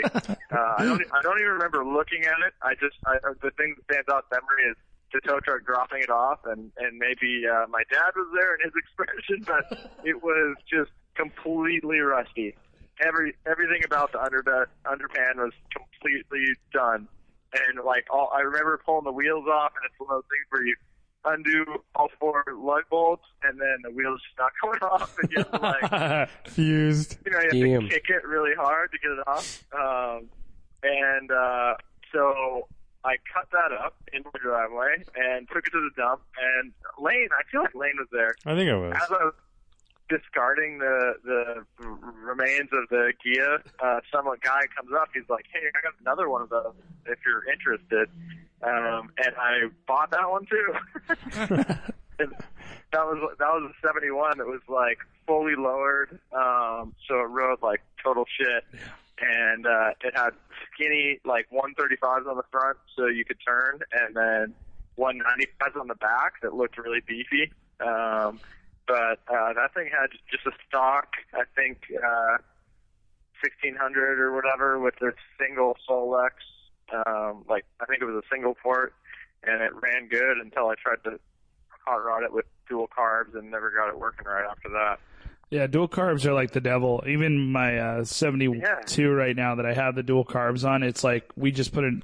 I, two weeks ago, we uh, a motor basically um, cracked. The block cracked, and it was a brand new motor. So I had to do a. a uh, actually, I was listening to you guys' podcast, driving all the way down to the lovely exotic place of Lancaster, Ooh, beautiful. and and and picking up. There's this great guy who has a bunch of motors in a big old VW yard, and he builds motors all the time. So I picked up another two liter hydraulic left one from him because he warranted it. Right. And uh, Right. but it's like you, you know the dual carbs is just kind of like when you get them done just right, you're like having the greatest day of your life. And that's any air cooled motor, like even I'm sure the Porsches Yeah. too. Yeah. And then you, you know, the minute you suck something up or something gets into it and it tunes it just wrong, and then you're like, ah, dual carbs aren't working. The biggest head, headache, my first uh, Yeah. square back was dual carbureted, and I wanted to throw it off a cliff. Yeah, because it's like I you feel have to. like s oh, go ahead, Brian. Like I, I bought the sync tool or whatever. That's what I was but gonna. I couldn't Syncrometer. Figure out how to use Does it it. have like a little floating ball? or yeah, whatever? yeah, It looks like you're playing bingo. Yeah, yeah. Yeah, it's like yeah, like those things where you you test your lung strength and you blow into it or something. Like It's a it's a breathalyzer. It's actually the first iteration of the breathalyzer, but then they use it to sync um, carburetors. Yeah. So yeah, but it's it's a simple device, but that was kind of a mystery to me. That all works. yeah, I, I'm a fuel injection guy myself. Um, so Hey, Volkswagen was one of the ones that introduced fuel Dude, injection I in the had, market. Uh, you talked about 914s earlier. That was my second car I ever had, or third car. I had a little 914 in 70. It was a 74 Yeah. 914, and that was a fuel injected car. yeah. Um, and the fuel injection was actually really good. I mean, it was one of those things you never worried about the. The worst part is those computers, and it comes back to like what uh, you were saying, Art, about like picking up computers from a junkyard or everything Yeah. else. It's just like, like I could the technically the the motor that I have could be fuel injected, Yeah. and the early Vanagons too. And the biggest thing that everyone says is go to a junkyard, find computers because you're just yeah, gonna, it's those little boxes, and they have a little. It's the little magnetic ribbon with the little thing. And we it's the we need to just take iPhone threes and turn them into the computers Seriously. and put them in a Pelican box and be like, there you go. Oh, you want to go faster? Beep boop, beep boop, boop. there it is. Dude, we could we're we could almost be there. I mean, I mean they they have systems like that, Yeah. like crazy. Uh, I don't know what they're you know what the brands are, but there's all these aftermarket fuel injection Yep. systems. But a lot Like of them are Meg- kind of Mega pricey, MegaSquirt and stuff like that. Um, I don't think it's as simple as just like. Oh yeah, I mean, it should. It should It be. should be, 'cause right? It's such a simple computer. Yeah, exactly. Yeah, You- dude, like so totally. you, Very you would think- analog, yeah. exactly. You would think an iPhone, just placing an iPhone in the middle with the with the program on it. Yeah, would it work, runs, right? it runs your radio, but also at the same time, you're like, eh, I like eh, my fuel mixture a little different. Exactly. Yeah. Just delete. Just let. Let's just have the fucking iPhone uh, run the entire car. Oh, Like, yeah. Just forget the engines. Forget the. um, that's. I remember. That's what the i3 does. Mr. That's the i3. i3 does it. Do you remember? I remember when Is the. what the What's up? Is that what the Apple car is going to be? It's actually going to be all these old cars from the junkyard. Totally. iPhone 7. All the- in between dude, the yeah. motor and the wheels. Exactly. It's the whole movie Bicentennial Man. That's what it's going to be right there. Uh, but yeah, the uh, I remember when they launched the first iPod, they used to like boast how like there was more technology in the first iPod than there was in the Apollo 13 or whatever, which, which I, I, I- doesn't surprise me. I mean, it's amazing like how we fucking made it to the moon with like such basic shit, right? But I mean, it's it's a fact, no doubt. Um, Oh, so I, I wanted to say, um, so you have three, so basically your company has grown from the time I went on it two and a half, almost three years ago. You had one van. You were still had your day job. Yep. You were working weekends. Yep. It was just you. Yep. Your wife was helping you with some like books and stuff Yeah. like that, I guess. Um, you were basically working seven days a week. I mean, you know, two days at, Yeah. at this yeah. and then, and then nights too. Yeah. I think you weren't even doing nights. Maybe you talked, or maybe it, it may have been a you like might have been a, a talking glimmer in about- my eye. And I think like you a- were talking about yeah. starting nights or something. It was Yeah. and um, and now you've grown to where I see you have three vans, you have employees, Yeah. and you have a killer warehouse on the pier. Um, so I mean, what what's the what's the what's happened? Um, you know, I, I think it's, it, you, you kind of said it earlier. It's still like, you know, we're, we're talking about all these different cars like 928s and like the market has to get there and whatever else. The Volkswagen van is such an iconic vehicle that it's the hook. Um, you know, you, you guys were with me in September. I did a, in October of 2013, I had a woman ride along with me from the um, the Guardian, UK Guardian. Now, I had no idea, to be honest. I thought the Guardian was the SF Bay Guardian, the little local newspaper. Wow. And my wife was like, "No, it's like the New York Times of the UK." And I was like, "Wow." Wow. I probably shouldn't have said half the stuff I said to this lady, honestly. and so we drove around, and you know, then I checked in with her a couple times. She was like a local author who was a freelancer, and nothing happened. So I'm just bumping along, doing okay, getting a little media here and there. And then March 2013, I had an article, the front page of the Sunday Times on the UK Guardian on our company. And I was like, okay, so like that next, I went into my office and I'm sure that like some, you've had similar experiences with like GoPro and other things in the past where you're just like working, you're like, I, I'm done. I gotta go. I walked into my boss and I was like, so I'm not gonna work here anymore. and he just looked at me like, uh, and I was like, he basically convinced me to stay another month on. So I, I said, fine. I did the office space methodology where it's like, Yeah, yeah. I will work here to help finish projects, but I'm going to be doing this. And if a tour comes along, I'm going to go do that. Right. So literally I got, I worked way too hard, but towards the end, like the last week of work, I was just like doing Vantigo stuff at a computer in the tech company. You going, were done, dude. yeah, I was so done. Yeah. And so, um, that came along and then I conned, or I, I helped finesse one of my friends who was my twin brother's friend growing, um, at college. Uh, he was an assistant principal down in Ventura to come like be the second hand man. And so Eddie, uh, came along and helped me, uh, get Harvey on the road. And so the second van came on in like August. That's the blue one. yeah, the blue one, August 2014. and then the third van, um, Jerry, I bought low. So Harvey, I bought in Oakland. Jerry, I bought basically East Bay. And Jerry, actually, cool story. The one, the 72 with the, the sunroof, followed the Grateful Dead for about 10 years. Oh, which was the name. yeah. there were stickers everywhere, literally like these old dead stickers that I kept the windows. Like, you know how like you guys are all about old stickers and old patina and Yeah. Yeah. so I took, I replaced all the windows because I wanted to keep these windows because I just felt so bad about taking the character out of it. But also when I was, you know, pulling stuff out of this man, you can imagine all the fun shenanigans. I found all sorts of fun little leftovers. Paraphernalia, yeah. So, uh, but it had followed the dead for like 10 years. So it was like so quintessential. And all our bands are named after historical San Francisco And characters. Harvey is Harvey. Yeah, Harvey Milk and Yeah. Lily is Lily Hitchcock Coit for Coit Tower. right. So, and then the new van, the new bus, the the big uh, fifty one is named Sally after Sally Stanford, who was a madam slash mayor of Sausalito at one point. Okay. So just there's a lot of history behind that, but yeah, that's so it's it's all been just you know it's been people it's like people like you going on the tour and just people tell other people and it's exactly like you said like locals want to go on it and people from out of town and people like i'm sure art when you're like oh we have family in town oh vantigo perfect bing You could, Absolutely. you know put people on our tours and it's automatically with you know only six or less people you feel you're you're in, you're in a car with a friend. Yeah. And it's it's getting back to the car world too. It's like there's such nostalgia. You know, there are not many vehicles that are still on the road. Like a Porsche, um, as much as I love them, you don't want to really cram four people in, or you want to get a bigger Porsche that will hold like you know Yeah. a family. Um, but you're not going to see. That's why I feel bad about actually other vans that don't get the same rap as a Volkswagen, like the Ford Econoline from the '60s, or the like. Yeah, those are rad. Those are cool. Yeah. That wouldn't be bad to have either, like to add to your fleet. Ford even. Falcons. But a German, yeah, the Ford Falcon uh, Econoline, but the, the German is not going to typically know, like a, maybe mm. an Australian will or a New Zealander, but Yeah. you know, like the Volkswagen did such a good job at pushing that. I mean, Brazil still made them up until 2014. Right. Yeah. Combi And you're, Or 2015. you're in San Francisco too. Yeah. That's Yeah. exactly what I was going to get to. Is like here, it's such a relevant, like such an important part of San Francisco history as well, right? So it's like super relevant. It's part of the city, right? When you're driving around, it's like it's not just like the person coming here from England Yeah. wants to go in a Volkswagen van around San Francisco. You know that that is just Well, so- and and that's uh, you know, Art, you can kind of back me up on this. When you drive around town, you don't see a ton of classic American cars. Not really. What you do see is you will see like some supercars.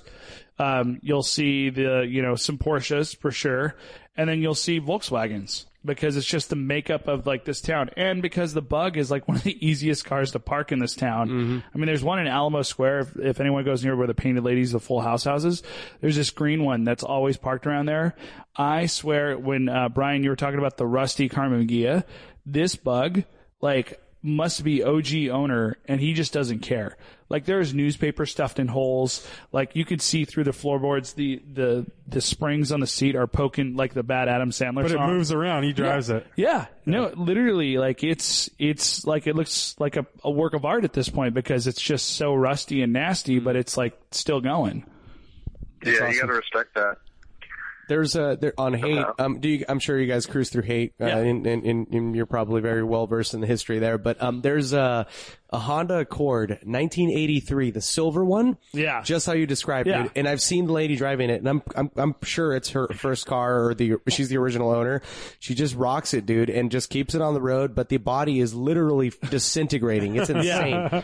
It's like I mean you've seen it. It- It's like how you described, dude. Like it's just holes everywhere, rusty doors, rust rust everywhere. Yeah. And then in some places, I, I don't know why people do this. They put the aluminum aluminum tape. Oh yeah. yeah, yeah, yeah. Yeah, Aluminum. Yeah. Like, and The like- roofing tape or yeah, whatever. yeah, I don't know why that's like, oh, this will do, right? That that that that's a, a a a fix, but but yeah, no, it's not. It's cool to see. I think also the VW bus, same with the bug, like it's probably one of the least offensive cars you could think of. Like no one's looking at that thing and being like gross polluter, gross pollute.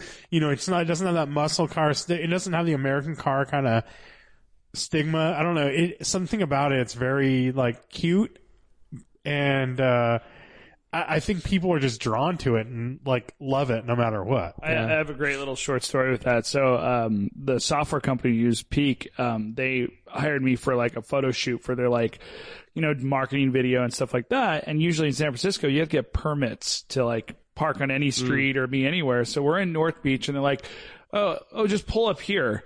And so it's like not a prominent area, but it was still like enough. And I was like, okay, I'm just waiting for a meter maid or someone to come along and be like, where's your permit? So these police officers roll up in their black and white and I'm like, oh, here we go. And the, the woman rolls down the window. She's looking at what we're doing and she goes, uh, you selling that van? I'm like, no. She's like, how much would it go for? And I, you know, I sat there and talked to her for five minutes. And she's like, all right, well, have a nice day. And I'm like, it, you're absolutely right because Dude. you can, you can be the biggest jerk in driving You can sometimes. cut someone off, right? You can do whatever you want in that thing. if you just throw the peace sign, Yeah. you know, it's, and, and I hate to say it that way, but like it is, you know, I'll tell people sometimes it is, it is, I mean, San Francisco's like driving like a fish. Like you gotta swim in and out, but like as a tour operator, you have to get places and go places and probably the best vehicle you could do it in that's unobtrusive and like un, you know, it's not going to make people angry or anything like that. Is a Volkswagen van with a cute, you know, with boatload of people just cruising yeah, along. yeah. you a bunch know. of happy people in it. Yeah, exactly. Totally. Yeah, no, that's Drinking definitely beer is uh, is is endearing the right term here. I don't know. There's just something. Yeah, I see. what There you're is something Is it heartwarming? endearing about it, yeah. um, no, no doubt. I mean, and just like the the movie, right? Uh, what was it? Uh, uh, Little Miss. Was it? Little Miss. Little Miss Sunshine? Yeah, Little Miss Sunshine. Like that, it's such a central part. It's a character in the movie, right? It's It like, is. It's it's totally that. Yeah, and it's even though it it's got all these weird quirks and issues, like it's still they can't help but love the fucking thing and keep it going. and Oh, yeah. it's part of the family, right? Our one of our vans did that. The Little Miss Sunshine horn problem. Oh, it, so that's a known issue. Oh yeah, no, no, I didn't think it was. I thought that was like it's like cow tipping, like you know, it's not a real thing. So sorry if anyone thinks it really is. Uh, so, anyways, I, I grew up. I grew up. Can we say that there is no Santa Claus as well? Is that fair? Or are we heartbreaking hearts? well, I don't know. All the for the twelve year old listeners that you have, you may have just you know killed the Easter bunny. Uh, but uh, we were driving, and uh, the first day I hired this new tour guide, Luca, and he's driving, and he's a, he's Italian, and he's such a fun guy, so character, and he goes, "Man," he's like, "Can you meet me at the Palace of Fine Arts?" And I was like, well, "Okay, what's going on?" Like I was like super nervous because it's first day driving, first other employee other than Eddie, and he goes, "Man, you got a horny bus." It keeps honking."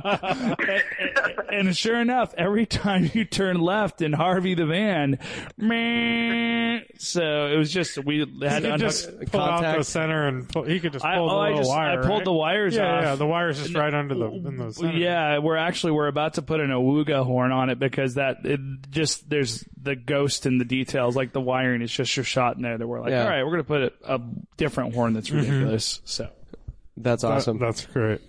Yeah. I love it. And so, um, okay, we, we've talked about uh, your vans, a little bit of the history behind the, you know, how things got started in the company, but we don't know the, about the name. Why Van Tigo? There's Van in there. There's Tigo. There's Going. What's Yeah. going on? yeah.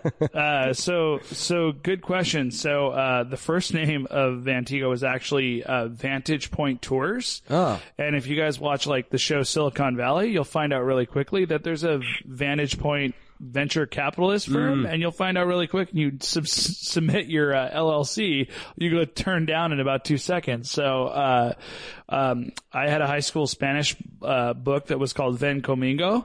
Oh, and, yeah, yeah. And uh, my wife had something similar, and we had um, we were sitting on a whiteboard in our living room writing stuff down, and I was th- saying Van Francisco and all these like names, and so we had Vamos, Contigo, Ven Conmigo, Yeah. and actually it came together Vantigo. So it's like so there's Vamos and Contigo, which is like go with you or to go with. That's awesome. and you put Van in there, and it just and it's such a unique name Yeah. um, there's some other, there's actually kind of funny enough, there's two other copycat companies that have started since we started in San Francisco. Oh, trippy. Using Volkswagens. And it's, it's the other reason why we went with Dude, you want us to take them out? no, no. they're they're good people. You know, there's so much tourism coming into San Francisco that you know there's enough room for people. But the bigger thing is is. Um, you know, you look at other company names and you, you're, I was really scared that Vantigo wasn't going to work. Like, you hmm. know, when I had you guys on the tour, I was like, oh, this could be a really cute weekend thing. Yeah. And it may be good for me to do on weekends or sell it to someone else to do on weekends, but it may not work. So I was like, well, I could pivot and I could do with that same name, I could do a lot of different things. Hmm. So that was kind of part of it too, is just like, you know, kind of scared and starting out was like, okay, like good name, good idea. It may pivot into something else. Yeah, you didn't call it Beer Tour San Francisco. Yeah, exactly.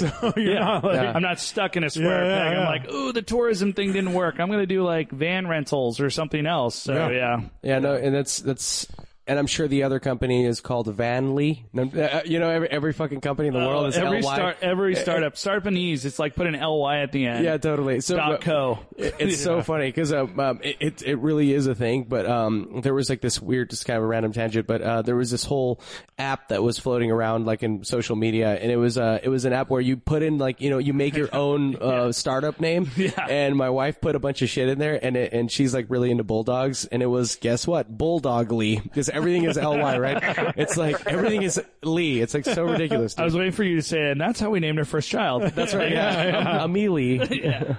Hey, that's my daughter's name, Amelie. Oh, yeah, well, that's how. That's how Good Lane- job, There you Lane. go. Good job. She's a startup. So, um, so you, oh, what's up? She's Oh, a startup. So, uh, I was kind of so more on the like business aspect of it. I mean, I know it's a car podcast, but uh, so is your wife fully into it now, or does she still have a, a normal job, or She, she's still in her normal job. Uh-huh. Um, she, you know, with this, all the money that I've been making with Vantigo is going right back in. So that's what's kind of nice, and it's kind of going back into startup land. Of there's so many people out here that like go out for funding and all this stuff, and it's like no, we make the money, we put it back in, we restore another van, Uh, we bring on another employee, we add another van, we restore a, a, Yeah. a school bus. and so you have a place to house your vans now. I know, like when we were on the tour, you said you had a little, like a garage, a parking spot. a parking spot, Yeah. and you were working on it. Yeah. In the parking spot. I think. Oh, I remember actually when you when we went on it the next weekend. You said you were taking the next weekend off or the weekend after to put like sound deadening in.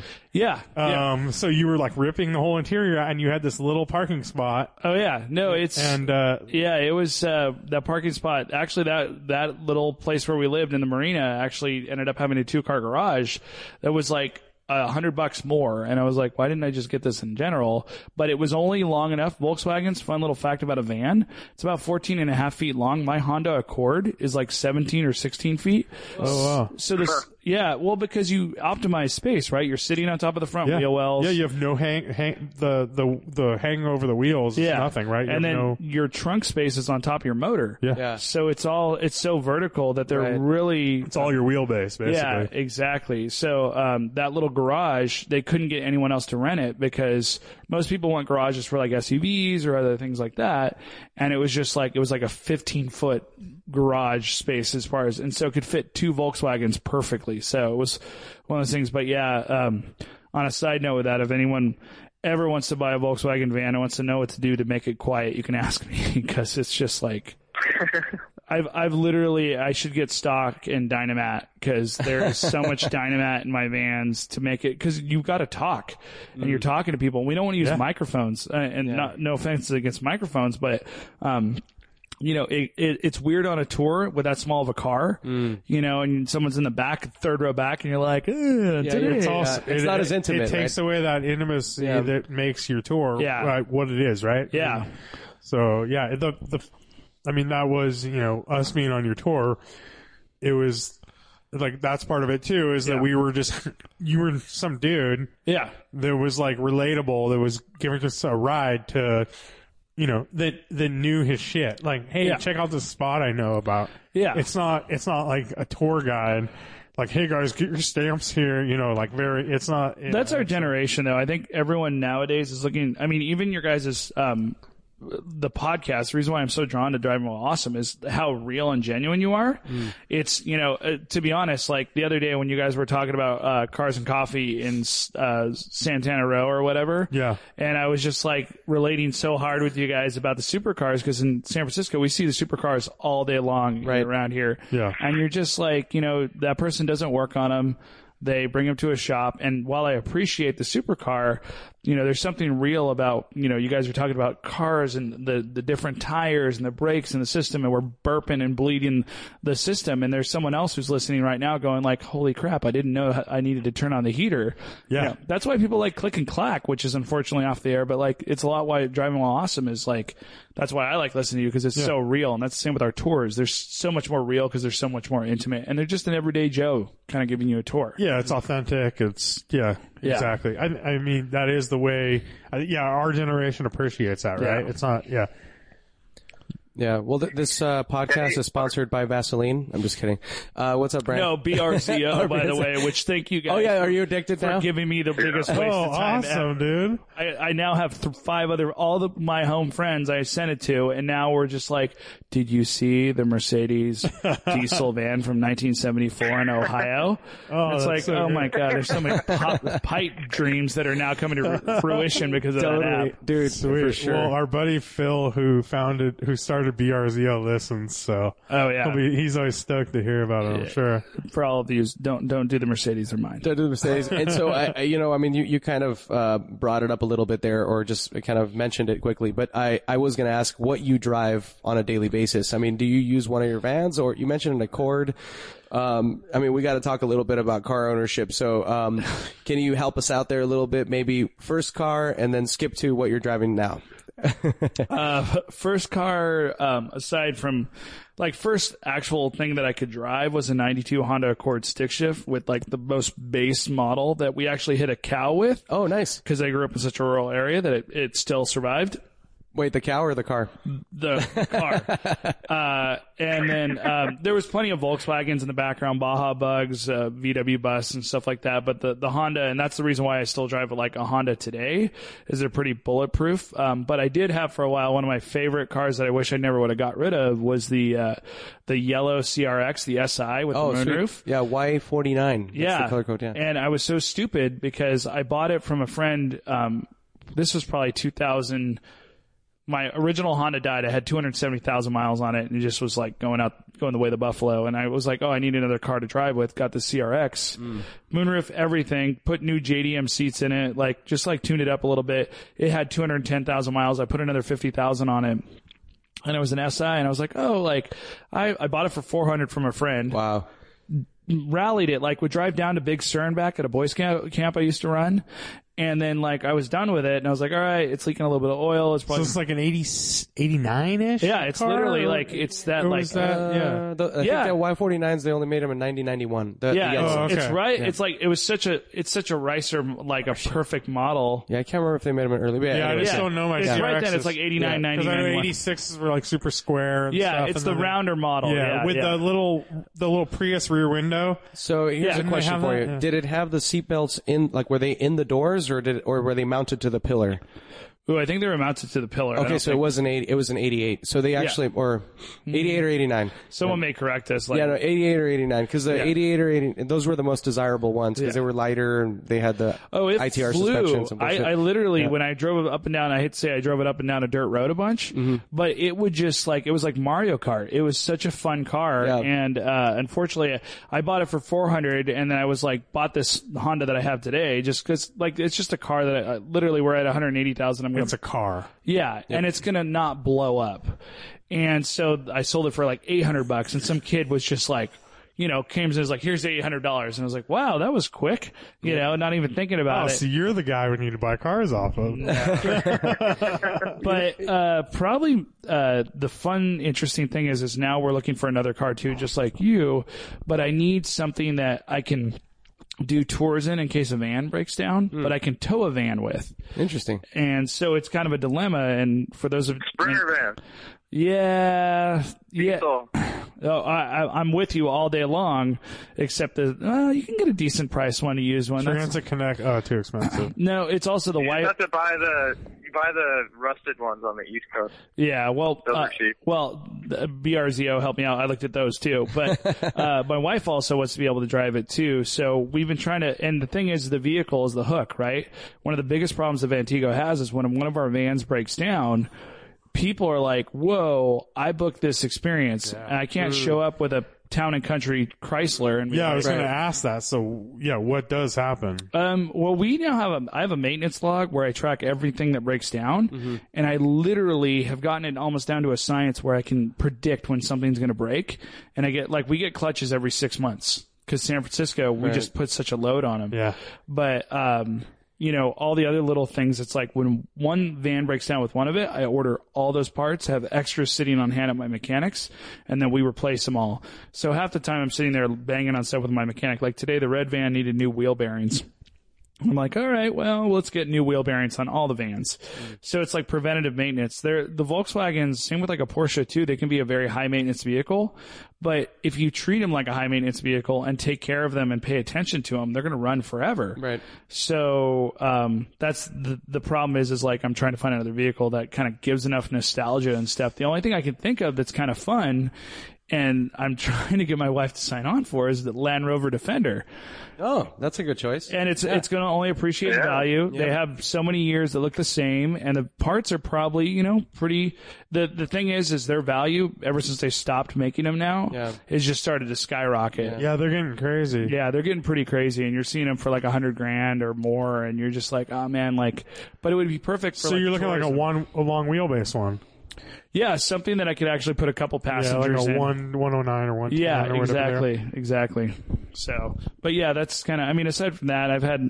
I mean, we could all tell stories. You guys had the best. One of your funniest podcasts was like worst car and best car, like that you've ever had. When you guys were talking about like, oh yeah, I have this like something or other that I rallied with, or it always broke down, Yeah, or yeah. whatever. Or Brian just literally talking about the Karmann Ghia cut in half. But um, But yeah, my favorite car was a, a K5 Blazer in '86. Oh yeah, Sweet. Probably big the square thing, right? Those are the big square ones. Yeah, the the top comes off the back, and Yeah. when you're in college in a little town like Chico, that is a great advantage to have. Uh, the only Yeah, issue, cool. except the '86, is the vacuum carburetor. Ooh, gnarly. So there's so many vacuum lines going through that when you walk up to smog, and that's one of those ones. And I feel for you, Brian. Like that's the one where I blew the head gasket and tore it apart, and then the, the you know you're in college, so it sits for like six months, and you're like, oh, the beast is you know I can't get the beast back together, and yeah, so impractical. And when gas prices hit like four four dollars a gallon, it was like, see you later, Blazer. Uh, You were a great college car, but let's be practical. So Yeah. Yeah, those are cool though. How about something like I'm trying to think for your kind of application. I mean, Defender is a good choice, but they are like what? I mean, what is a good long wheelbase Defender run? oh, they're, they're Forty grand for a decent one? yeah, 30, 40? And that's the thing too, is you get into it. It's like uh, Brian's talking about the the diesel vans, right? Like you kind of want to like, can I get something diesel? Can I get something that holds Yeah. five to six people? That's diesel. That's interesting. You Right. know, and it's kind of hard. Like you start, you know, it's like all of us when we use uh, our different apps to like check things out or see like like identify or be like, oh, this is, you know, the 928 search that you're doing, right? It's like, I want a stick shift that does this or whatever. And I'm like, okay, I want a vehicle that does this, that does that, da da da da. And it's just like, it's a hard, and, and something that's affordable too, because I'm, you know, it's a company expense, but I can't walk into a dealership and finance a Defender typically because they're Yeah. just not, Yeah, and I mean they're they're not renowned for reliability either, and, and so you- so and then as you mentioned before, like slow access to parts and all this bullshit. Like I I, I Wait, was thinking. slow? yeah, yeah, I guess. The, I guess the- yeah, you're you- used to yeah. that. So the, the one that keeps coming to mind is there's one that parks down the street, but it's not. They they they do make like a longer one, the- and I've seen a closed cab one, but the the early Land Cruiser or yeah Toyota Land Cruisers. oh, oh yeah. yeah, And that'd those, be a great dude, those one. are fucking bulletproof. the bulletproof. big ones. They look Yeah. rad. I mean, they're they're the 80s ones, like 80, 85 or whatever. The but it, so, or you're looking at even earlier one. No, I was thinking earlier, like basically like, Like a an Jeep, FJ? like, Like an an FJ, FJ? Like Yeah, a long FJ, FJ? FJ. Yeah. That's what I was thinking. Yeah, Yeah, the one it's kind of like the Defender, except more bulletproof of motor. Yeah, and yeah. the- Uh, but you sit in the back Yeah, like troops. still- Yep. still Yeah, yeah. So you, you have, you have the jump The long seats in the back, right? Is that what you're saying? Yeah, like the, They the they they troop seats, and Brian's right. They're really hard to find in good con- Yeah. for cheap. Well, not cheap, but like you, but they're- cheaper than a Defender, though, right? True, true. Yeah, probably an uh, early FJ is. Super, How about a know. Wagoneer? oh, dude, the wa- like uh, That would be sick with the wood on the side and everything. Yeah, the like wagon- in uh, what about Bob? Yeah, no, the Wagoneer actually has come to mind, and, and my wife's actually kind of into it. But it's like getting into it's it's literally, and I keep circling back to the 928, but the Wagoneer is like a 928.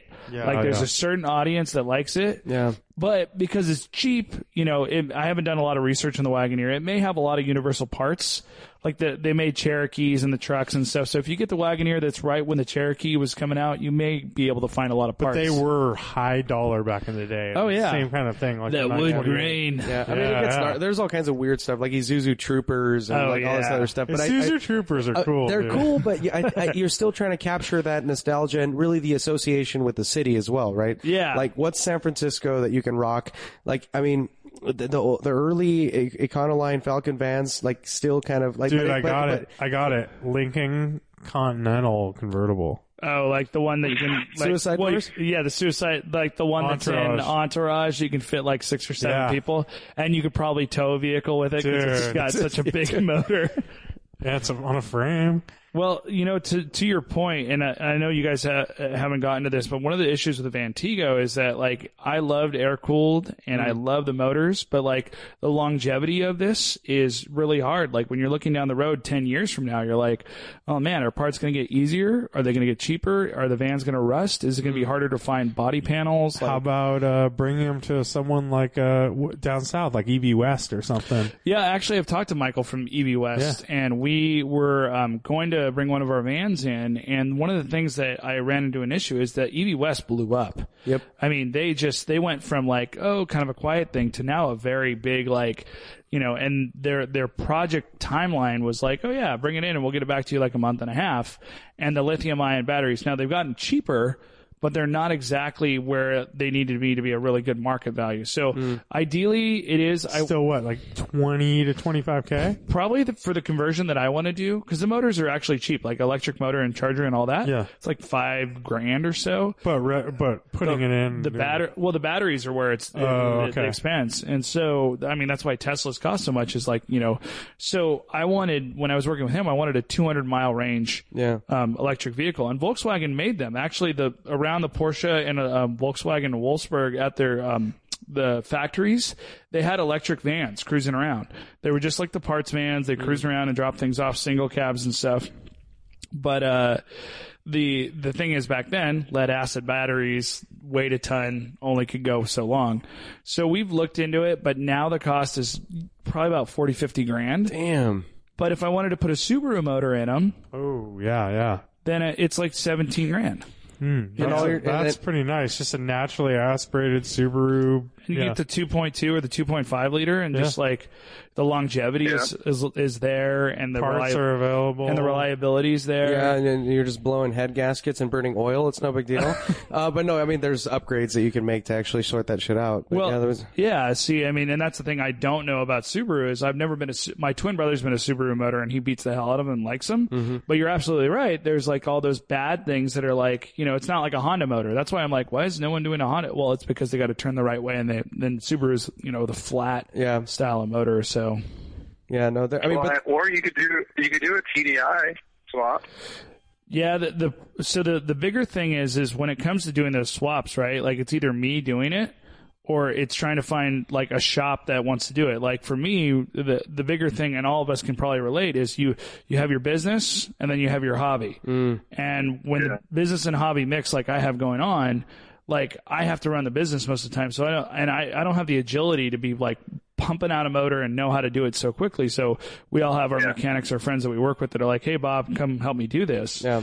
So like when we do like Bus Lab over in Berkeley, they do the the swaps for a lot of Vanagons. They do the Subaru swaps all day long.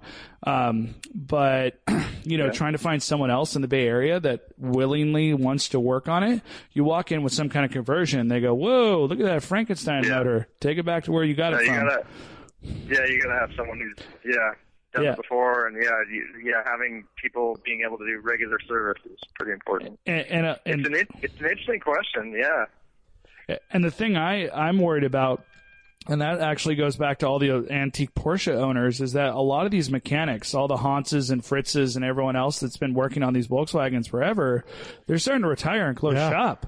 I San San Rafael, where my mechanics at, there there was three mechanics, and two of them are retiring or closing this year that are within his like area. So he's one of the ones, and he's you know he's not a spring chicken either. Yeah. And so it's going to get to a point where air cooled, like I love air cooled, but the mechanics of Yeah. it, like people that are willing to work on it that are quick and just know the old school, like they come in and they just put their ear to the side and they're like, ah. And I'm starting to get there. It's really awkward and weird that I'm like, I start driving a van. I'm like, oh, this is wrong, you know, and it's just from practicality and, you know, use. And I hope I become one of those guys at one point. And Yeah. maybe if Vantigo doesn't work out, I'll just become an air cooled There you go. mechanic um, for Porsches. well, that's half the guys in town here. Um, Aldo's down on uh, Post. He doesn't work on Volks. His sign has old school sign has a big VW sign on it.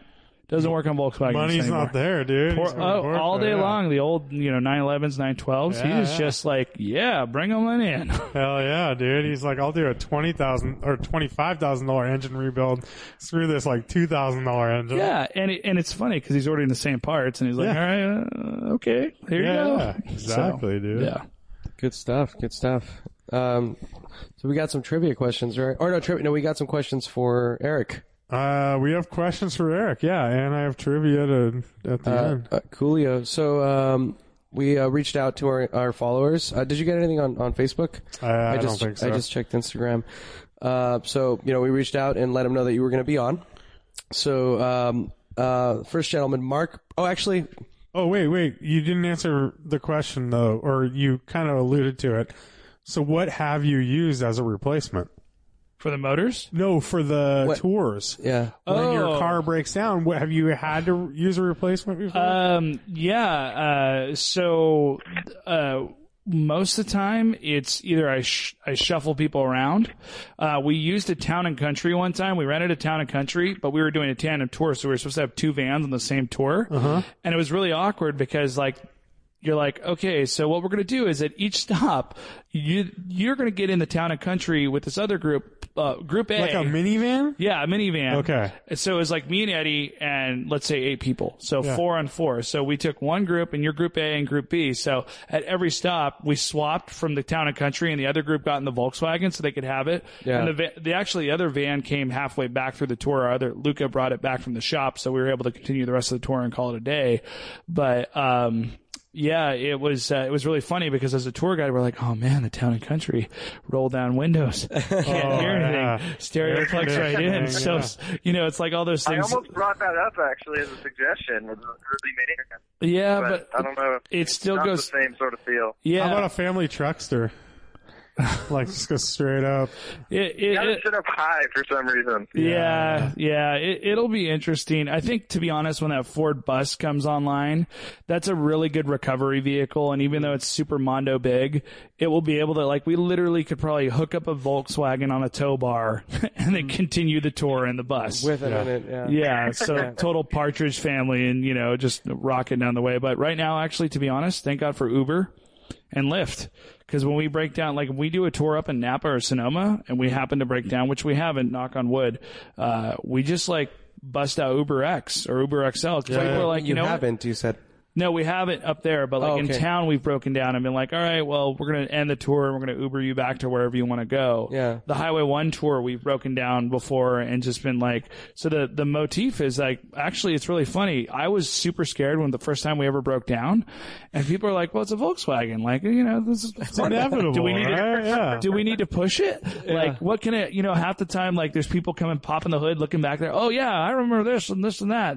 And so what we've done, um, most of the time, like, um, that, that's the coolest thing is that people are like into keeping going. Like, Yeah. you know what? We'll just lock the van up. Like Eric Yeah. will, Eric will come get it later and we'll just keep going to the next brewery. It's cool. I think I think people like yeah, heading out on your tour it's different than like uh they're kind of ready for that adventure maybe. It's almost stuff, an you know? expectation. Yeah. So yeah. yeah. that's awesome. Well, that was going to be my question. So, uh, uh, but yeah, it sounds like it's not that big of a deal, and it makes sense. Um, And, What's yeah, up? I, I'm just thinking about the the being able to continue with the vans. It feels like you could jump into the van again, like the early. If you could just get the motor thing figured out, like if you could come up with a standard, like just stick with the Type Four and have like motors on hand to swap out when needed or whatever. Ryan, you're, Put you're that look- across the board. Ryan, you're looking for a job, right? No, uh, we, we, we actually, we, we do that. I actually have spare motors sitting at my mechanic shop. So when we're down, Yeah. that, that's the coolest thing about Volkswagen. Four bolts, 30 minutes later, motors out and you can put another one in. I mean, it's almost like a NASCAR pit change and you can just, lit- Right, when yeah. we're, we're, we're- it's like if I had a Ford van, something breaks, you're like, crap, I gotta wait three or four days, even if it's a new one or whatever. But now it's, Yeah. you know, the Volkswagen, it's like we go down, yeah, it affects one or two tours, but the next day by noon, we're up and running again. So that's a pretty But cool thing. so with the same parts, you could be doing the early air cooled Vanagons too, right? Which that would totally be the same sort of trip. Yeah, except the 71s, um, you have to do a lot of modification to get the, um, the Type 4 motors in there. So that's, that's, Oh, okay. that's the big thing. It's funny, right? Because my 72, that's the first year they used the pancake motor and I put the two line, or the two liter with the hydraulic lifters. So I was like, talking to my mechanic, I was like, well, can we do this with all the other ones? Cause it'd be a lot faster and quieter. And he's Yeah. like, you could, but you're going to butcher a lot of things. We're going to have to do a lot of work to it. But at the same time, if I'm going to go ahead and put a freaking Subaru motor in it, and that, that was the argument that my first mechanic who sold this place to the other guy was that like, well, you could put a TDI. You could put something else in there. And that's the issue is that you, uh, the amount of money that you put in to put a TDI in, you could go buy a 1600 upright that's like fully built and beautiful and have it sitting off the side of the road. And then you go down, you know, that two, three hundred dollars you may lose in tour revenue is not going to equate to the 15 to 20 grand that you're putting in to put this other crazy motor Yeah. in. Yeah. Right, right, right. Yeah, but I think what, what Brian was alluding to was maybe actually incorporating uh, one of these early Westies, right? Is that what you're saying, Brian? Like instead Well, of actually it doesn't putting, have to be Westfalia, but or just of the or early Vanagon, yeah, or Vanagon rather. and then you're getting to like you're taking away the charm, right? No, but are they? I I, don't mean, I don't know. so, dude. The early, the early Vanagons, they got Mm. the single headlights, and I mean, it's still a Vanagon is thick. Yeah, I think it's not that- It's i- not. if a- you let my wife let me buy one and then we just like paint it up as like a tour recovery vehicle and make it look like a ambulance or something like that, there you go. it'd be perfect. I totally agree with you, but it's it's one of those things where it's uh it, she's on the the bandwagon of like let's get something that tows and also can tour at the same time. Oh, right, the towing Not thing is tell. key. Yeah. Yeah, because you could literally on a bad day you could hook up a t- you could they make a tour uh, tow bar. You just hook up the tow bar and be like, all right, we're gonna tow this up, and you guys all get in the car and we're gonna keep on going. So Yeah. yeah, Hey, uh, any, I mean, I'm pretty sold on these tours, and it makes me want to like, if I'm like, if I was coming from another country traveling to San Francisco, like, no brainer. This is exactly what I'd want to do. Do you? Have you talked about it, like going worldwide with this stuff, or what? Like, like in Germany, doing tours through Berlin and the old VW bus. So actually, there's a, another company in Berlin that does it. It's called Soul Bus, and they uh, they do it with a Oh. nine seater. So they have because they made that's kind of a rare Volkswagen Transporter or bay window is that it has three the bench up front, bench in the middle, and bench in the back, which is like the slowest of slow because you have an eight seater, right? Yeah, yours? yeah. So the the blue the blue um, van, but I'm going to tell you, I it I thought it was a great idea.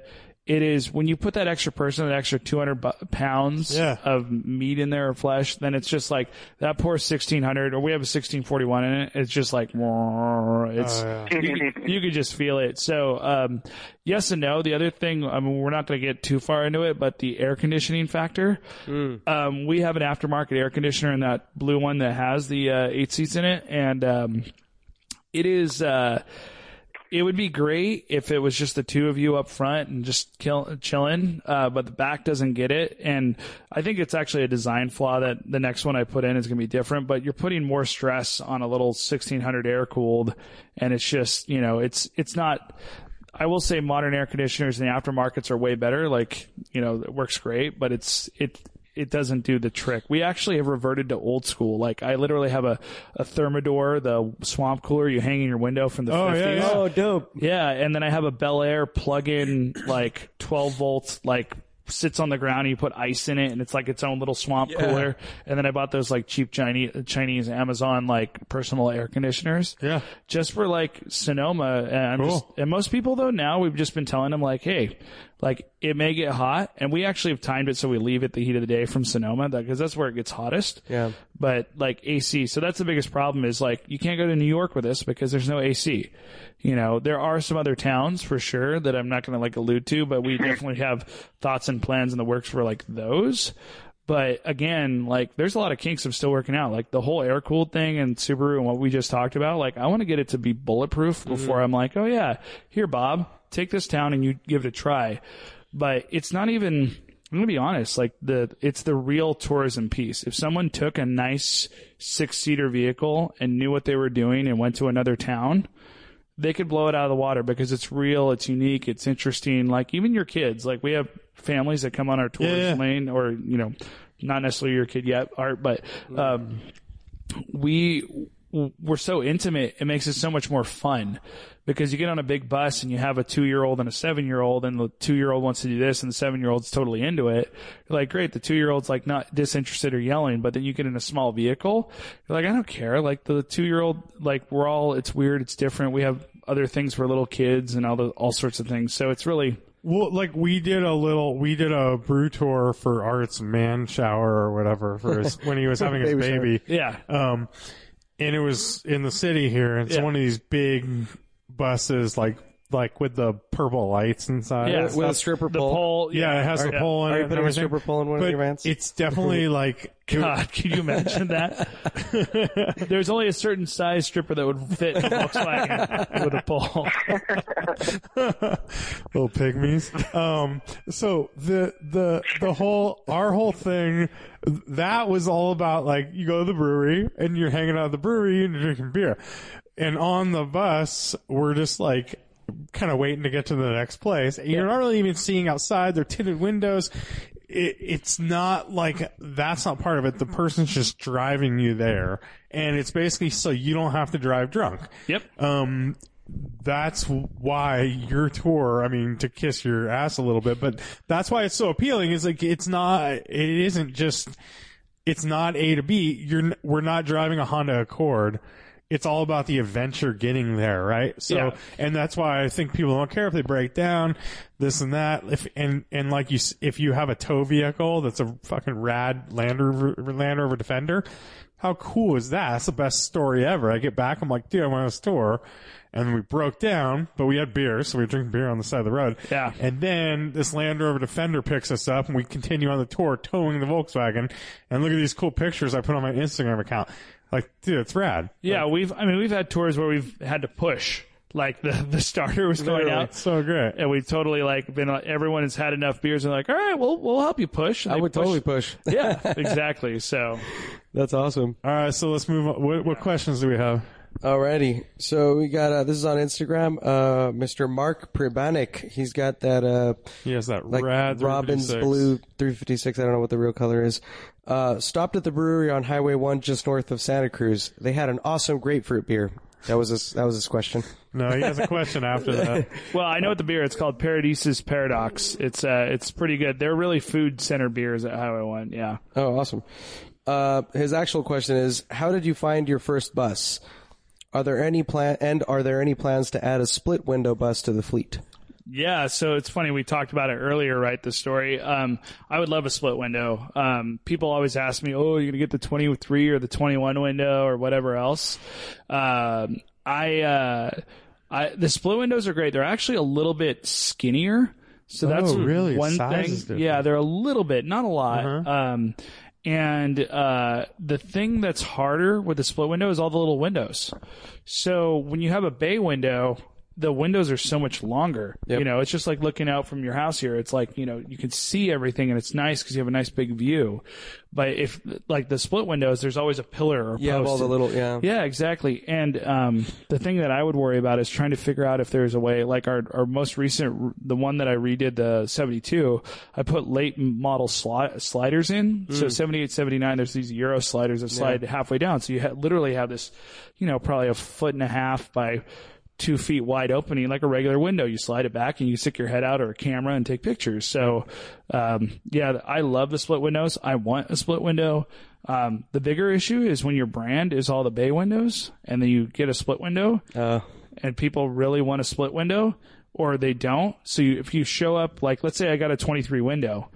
Whoa. Like, how many people would want to ride in the 23 window that Yeah. are really into it? So Yeah. you're just kind of like, you get in this paradox of like, okay, do I have to start another tour, uh, like a more like a premium kind of tour. exactly? Yeah, it's like the black, the Uber black, or whatever. Like Yeah, the- it's the- like yeah. Uber X, Uber Yeah, Black, Uber Uber, X, yeah, yeah. Special, Uber, you know, all that. It's the same thing. So it's like I, I do want a split window. Yeah, and then you start getting like a Pinzgauer in there and like all these oh, World War II like. Yeah, there you go. oh, yeah. and it's like that's the green tour, Yeah, the camo That- tour. You know what? That's what I need to tow the Volkswagen. Dude, that would be perfect. it only goes 50. I have a buddy who's selling one.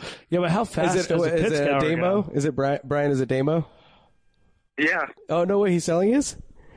Well, I don't know. That was before he moved. Uh, Oh, He was interesting. talking about it. How fast Yeah. does a Pinzgauer go, though? Fucking and dude, no. But Very that, slow. that reminds me though, dude. Why did we not think of a Unimog? Oh, Unimog. Oh, Why God. did we not think of a Unimog? Dude, that's your tow vehicle. Oh, God. That, talk about sense of occasion and, and fucking that thing is. Those things are so badass. And everyone's got to show up in a military uniform. like, don't worry, we're going to hook this up. just fucking tie dye it or whatever. Just you know, like make it flower and peaceful. Oh my god! Yeah, Pinzgauer or Unimog would be amazing. Or the Man. Have you seen the Volkswagen Man? No, what is that? Oh, it's like the bigger, burlier, like 80s, uh, 90s, like military Volkswagen vehicle. It's called a MAN. Look it up. It is Whoa. like huge munga. It's, it's like a Unimog. It's Yeah. just a Volkswagen version of a Unimog. Interesting. Yeah. No, I'll definitely have to look it up. Uh, Volkswagen thing. Can, does that have a place? Oh, thing would be Think? cool. A, th- a thing would be a great Seating capacity. That was Yeah, issue. that's yeah. the I biggest mean, problem. it's five people, right? So It's- kind well, of kind of four. It's four, including the driver. So it's Yeah, it's- you know that's the problem is is trying to find something you know that's universal that's going to be able to carry that. I mean, I could get like like I said, an early model Ford or Dodge and get a nice like 351 Windsor or something and Yeah. put a tow package on it, and then you're like, oh, I got the Scooby Dream Machine that tows Oh, the, right. you know, the the Volkswagen Hippie bus. But you know, we'll see. It'll be fun.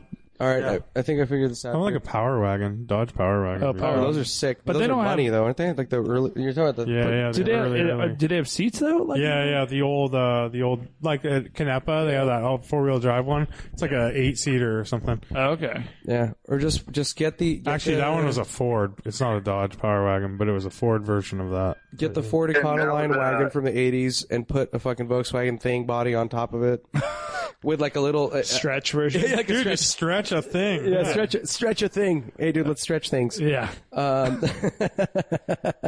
That's a different podcast. that's a different podcast. Uh, We, we should go on to questions before I start bringing up. We're on questions. Lemo, Lemo Miata. Oh, stop. Okay, go. Yada. um, okay, uh, ch- ch- okay, Slip Angle Show. What's up, dudes?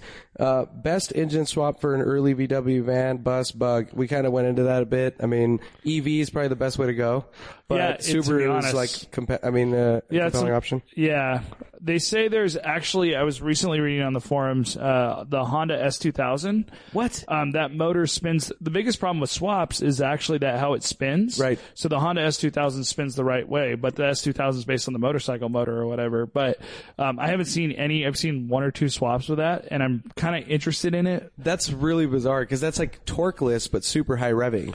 Yeah, I don't know how that but would it's work. still. You know, I mean, you hook it up to the right um, transmission, and you can. You know, it's a Volkswagen. It's, It's a super still under- 140 foot pounds of torque, which is way more torque than you have now. Yeah, so, exactly. you know? Any, anything's better than what you currently have. Yeah. Damn, I would be compelled to go the opposite. Go with like a B series Honda motor, do like a GSR motor or like the B16s, which are a dime a dozen. Uh, you can import those from Japan. 160 horsepower, like 150 foot pounds, 115 foot pounds of torque, but they rev to like 8,300 RPM. Um, dual overhead cam, absolutely bulletproof motor. Whereas the F20s, which are the ones that are in the Yeah. S2000s, they're reliable. How about a K24 like I have in my Acura? Dude, K24, you get the torque and the and, Yeah. the, and the high 200 horsepower. But it's still the it's the problem like the, The way sp- it's the way it designed, spins, the way yeah. it spins. Like you Yeah. don't think about it, but then it's like the way it just bolts on the transmission. It doesn't have like motor mounts or anything. You're Yeah. like you'd have to over engineer it to make it so it works. But if Right. it did work and you made a kit, I mean that's what a lot of people are making money. Like the Kennedy adapter kits, the ones like why we're talking about Vanagons and other things. Yeah. Putting the Subaru motors because they have a kit that says like it's smog legal if you switch an 80, you know, whatever to this motor and make it because you're putting a newer engine in an older car. yeah, too, and they have so, the yeah. plates on it. So yeah, I, the, I'm super interested to see like the Honda and see. I actually want people to get more into that, but I, I understand what you're saying. Like you get the more reliable, more torque, and Yeah. Like, No, my no. mom has an S2000. I'm like, eh, okay. Give me your motor. No, yeah. it's like a Miata. We'll definitely have to look into it, dude. I'm like, I'm excited. Um,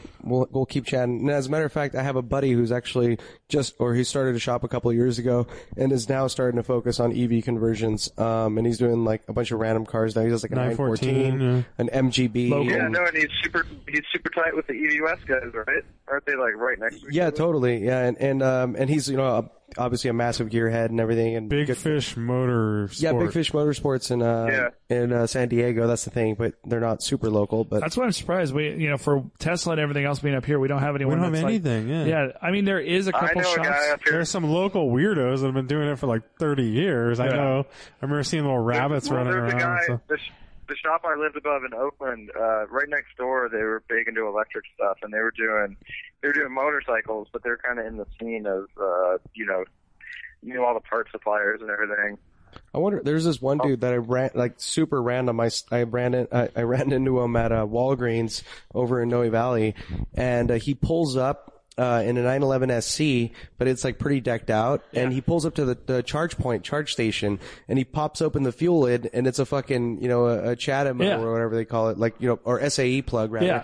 And he just freaking charges it as a SC, and so we ended up talking, and I looked at the motor, and it looks like the EV West style, like Yeah. those like, you know, like Water the, yeah, it has all the crazy yeah, and so yeah. I mean, I'll, I mean, I, I, you know, I communicated with the guy for a little bit, so I'll reach out to him too. I mean, Yeah, that'd be or to know. you know what? I've just, I think I've had a small epiphany here. We need to start our own EV conversion Volkswagen van company. Yeah, yeah. There do you it. go. Um, alrighty, so we got uh, down by the river. exactly, uh, Mr. Right to the bar. Uh, most embarrassing thing you've ever seen on a brew tour? That's a good question. He, he's scared. To, he's scared to say. Uh, so it was this one group. There was uh, there's about twelve people. They rented out. They were going down the Highway One Brew tour, and you know when a large group rents out and it's a birthday party, they're just going hog wild. And it was funny because like one van was super mellow, and the other van was getting after it. And so we uh, after brewery number three, people are feeling pretty good, and uh, there's a lot of dancing and grinding. Like literally, you know, we were talking about the pole. It's like the van. I mean, we're talking like it's four, what, maybe four and a half feet tall inside. Yeah. And there was this couple that was having a great time. Let's just say it, and, and not to the point where it's like you know, there's something else going on, but like we were just like, oh my god, like this is if we don't stop the tour soon, this is not gonna like we're gonna have to stop the tour soon. Yeah.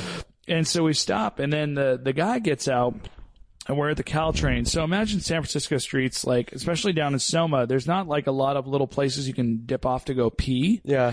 and there's a lot of one way streets. So this guy thinks that a telephone uh, pole is actually enough to pee behind, but what he does is he leans against it and decides to go pee at oncoming traffic, which San Francisco, it's actually not like a big deal. Yeah. But we were just like, we were ending the tour and both of our vans are there and this guy's like four feet away and he just, and I'm like, oh my God, close the door. Let's go.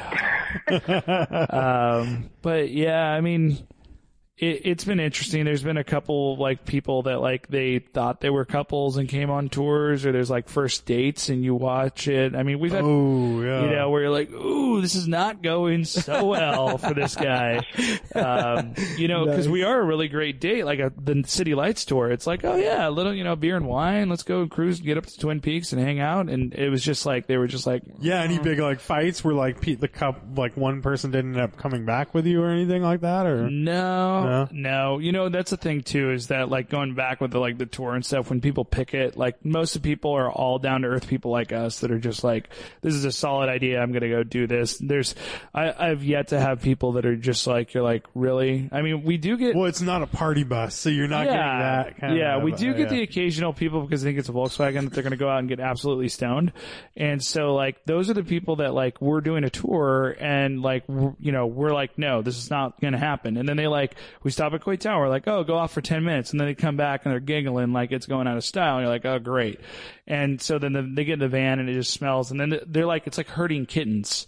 So they just like every stop you go to they're just like off in the ether and you're like all right time to get back in the van it's time to go Yeah.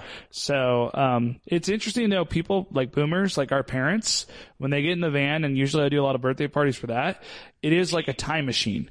Like I'll put on some Marshall Tucker or some like other like especially like the Highway One tour after Brewery Number Two, and it is literally like everyone goes from like fifty six to twenty one. Nice. And it's it's such a surreal experience though because it's like everyone is just having a good time and you're like, wow, if only your kids could see you cutting loose like this and having a good time. So Yeah. it's kind of fun like that too. It can be cool. a time machine. So, but nothing too crazy. Yeah, that's the guy peeing off the side. I mean, there's a couple things, but just su- kind of super unremarkable. Nothing that I would say like. I think the if we asked the company that you guys did the uh, Oh yeah, that that your- thing. that yeah. that company, they would probably have such Oh, crazier yeah. stories Oh, just sure. because it, it's the mentality. Yeah, and you have like those. What is it like? And those it's fake. Um, fifteen to twenty, or it's twenty people on a bus rather than like those like Six fake uh, cable cars that are like Oh, motorized. yeah, I see people just out of Oh, control on Oh all the yeah, time. you're like you. You should be not. I there. remember we got one of those when we were like Yeah. 22 and there was, you know, 40 people on it and Oh, stuff. And yeah. It was- and you're were- like, I can hang off this yeah, thing. exactly. Yeah. yeah. Yeah, that thing is all poles. Yeah, Yeah, exactly. those are Yeah. are At least there aren't prudes, and they do let you get stoned. All right, never mind. All right, so uh, we got um, Thanks, Hart. uh, Al Said and Hanara. This guy from uh, Saudi Arabia always just gives us a p- um, an okay symbol. He just that's all he does. He just wants uh, some publicity, I guess, or some exposure. Um, all right, so There it is. Yeah. he got it. You got it. Damn, yeah, Colin Mill, Colin Hill, Colin M. Hill just replied to Mark Pravanik. You have to do the City Lights tour. It's a lot of fun.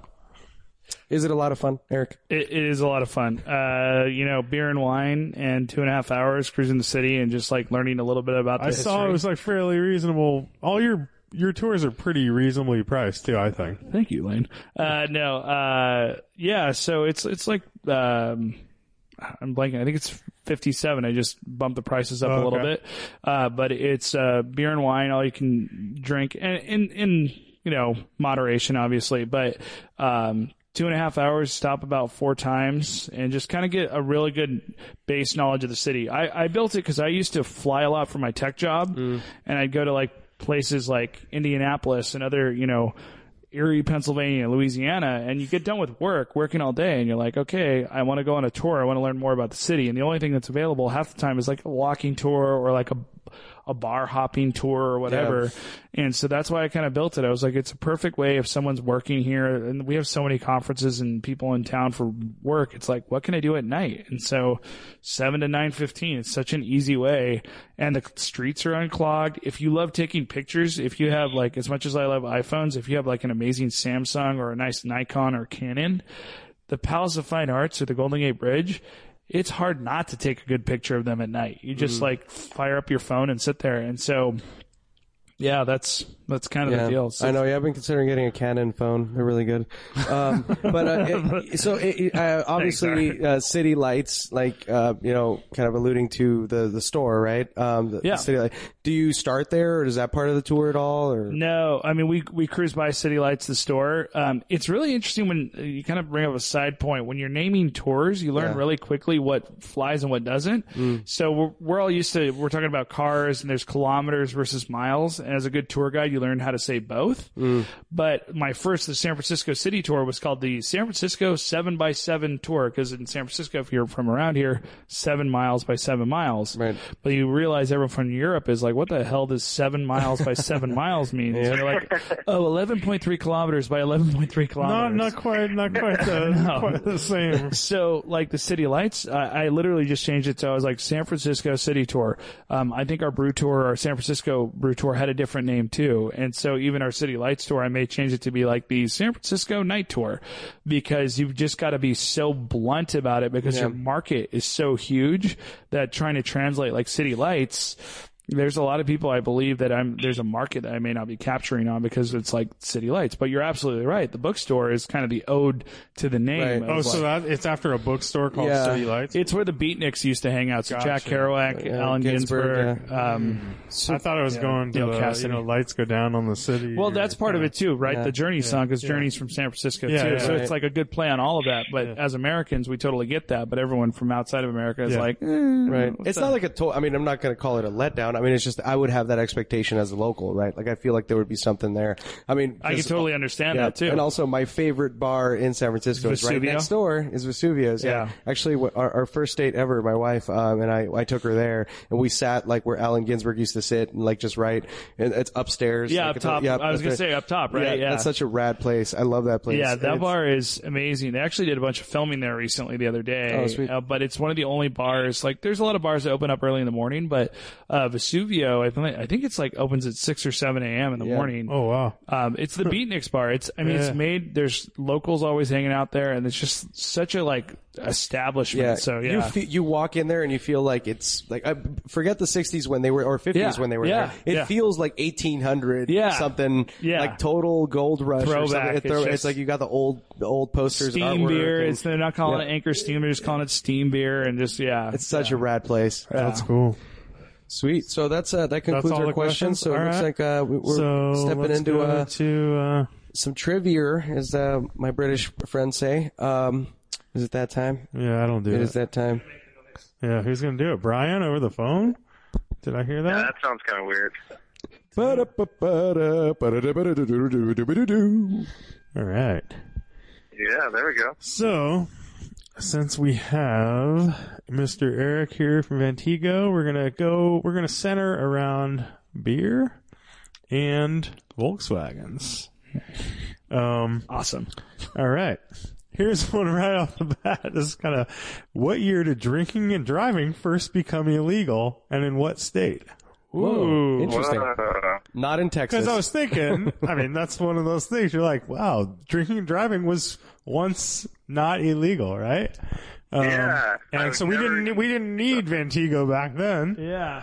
Yeah. Well, we got to get deductive reasoning, right? Because we got to think of like when the first car came out, Exactly. and licenses came out. And I think licensing was like what the 20s is when like the official licensing. I'm going to take a wild stab and say like it's going to be East Coast state just because of that. Uh, we'll say like, uh, I'm gonna say Virginia, 1922.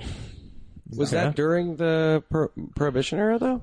No, that's before Prohibition. When did Yeah. Prohibition start? Prohibition was like 29 to 20 yeah, yeah. 33. Oh, that was after the the the the, uh, the whole um, what's it called Black Tuesday or whatever, right? Yeah, yeah, yeah. Oh, right. So it was all 30s then. Um, hmm. but I don't know when licenses came out. See, that's such. I don't know. I just think of the Great Gatsby, and they seem to be drink their asses off and drive all day. Um, and that was like in the right before the crash, right? Late 20s. Um, although that was a book. um, I'm gonna say uh, uh, after the war. Crazy. That's insane. That's So what nuts. year, dude? I don't know, dude. Um, fuck, I'm all over the place. man. Uh, 44? I'm gonna say 45, and it's uh, New Jersey. I'm at it. It's bullshit. I don't know. Brian? Uh, New, New Jersey. Uh, yeah, I'm gonna say I'm gonna be wrong here, and I'm gonna say 1951. thinking that after the war, it took them a little while to figure out the rules. um, and I like the East Coast. Thinking I'm gonna say Maine. All right. So, um, you guys kind of suck. Eric's the least sucky. or he's actually fairly close. 1910. Oh wow. Well, and that's it's pretty in, early and on. it's in New York with your Okay. Very and early with, on. with California soon to follow, basically. That's wow. California was the second. And, Yeah, yeah. That's what, you know. And um, okay, so let's go. What was the first year of the Volkswagen Transporter? Easy one for Eric, right? no, it's not because there's like the co- uh, So the T series, you know, the uh I'm probably gonna fail at this. I, I want to say because I'm like so bay window it hurts. Uh, fifty. Whoa, early. Yeah, no, it's early. It's like a f- well, and Volkswagen's 1936. So yeah, but the the the bugs were like the first or the you know yeah, ah fuck. I want to say. Uh, I want to say I want to say 56, but I want to say like 53 actually. Mm, that's a good guess. I was gonna That's go gotta guess be one. close. That's gotta be close. Fuck it, I'll say 51. Just because I, I know I've seen pictures of a 550 Spider on a Volkswagen Transporter, and that Yep. was late 50s, like or 56ish, right? or 55. Or yeah. 55. Uh, so 51. Uh, 53. Okay. Um, Art wins 1950. 50. Damn. All right. VW Transporter. That's Is because it was like a panel looking van back then, though, right? Basically, yeah, yeah. Damn. So the VW Transporter, the T series, which is include T series includes like the van again, Yeah. Eurovan, yeah, all it's these T1, things, right? T2, T3, So T4. the T series is the best selling van of all time. yeah. Um, how many VW transporters, T series vehicles, have been sold in the world? Oh my god, Oh. Dude, that is so hard. That's hard too because Volkswagen outsold Chevy and Ford in the 70s because of the gas crisis and they were such a like good gas. mo- Well, not the van, but the bug was. Oh, man. And they built them forever. And, Yeah, I you mean, know, they just stopped in Brazil. yeah, exactly.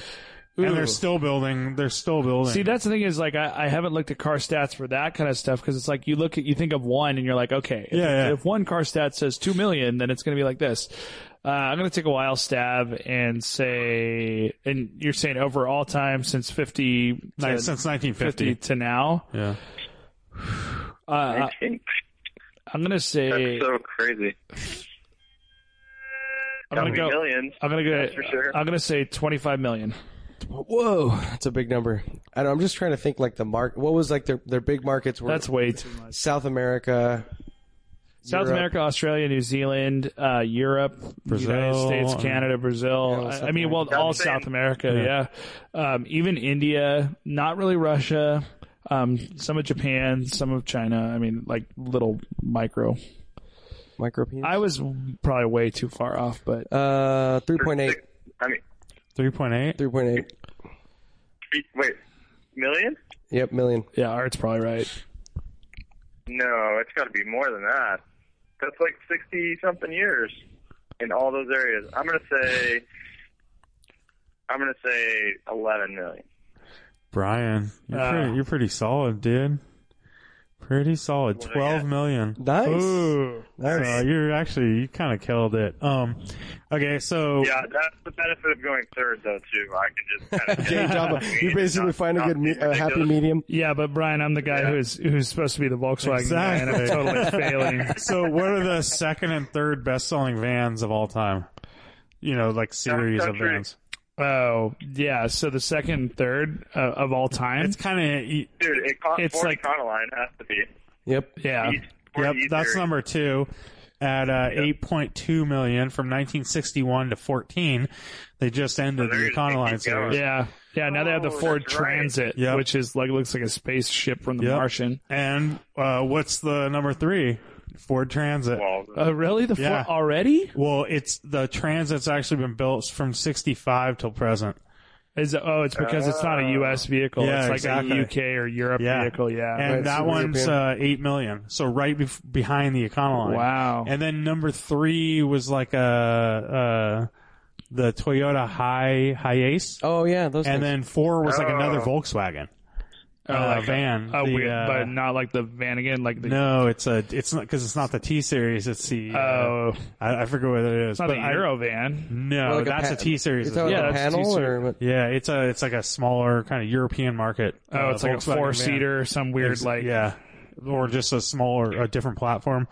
Um, all right, and then one so more. the Ford Transit, uh, then I mean, the, you said the Ford Transit, it's a, like eight million right now. Yeah. and it has a ton of history. Like that could that It could- overtake it'll- it- it We're, probably Yeah, will. getting if, if started here. Volkswagen doesn't get off their ass and make something new, which uh, aside from the Routan and all Yeah. the town and country But it- looking it would still be- minivans, They gotta do I mean, it. it would- right? they It gotta be a different name, anyways, though, right? Well, it It could still be the start T series. I mean, the Eurovan was Oh. the T series. They're, they've been talking a lot because of the whole diesel tra- like controversy. You Yeah. guys talk a lot about it, Yeah. and, and what I've heard from some circles is they're going to come back and try to do an electric version of the van to kind of save grace and be Mm. like, this is our eco-friendly, but it's also the T series. You know, it's all the above. Okay.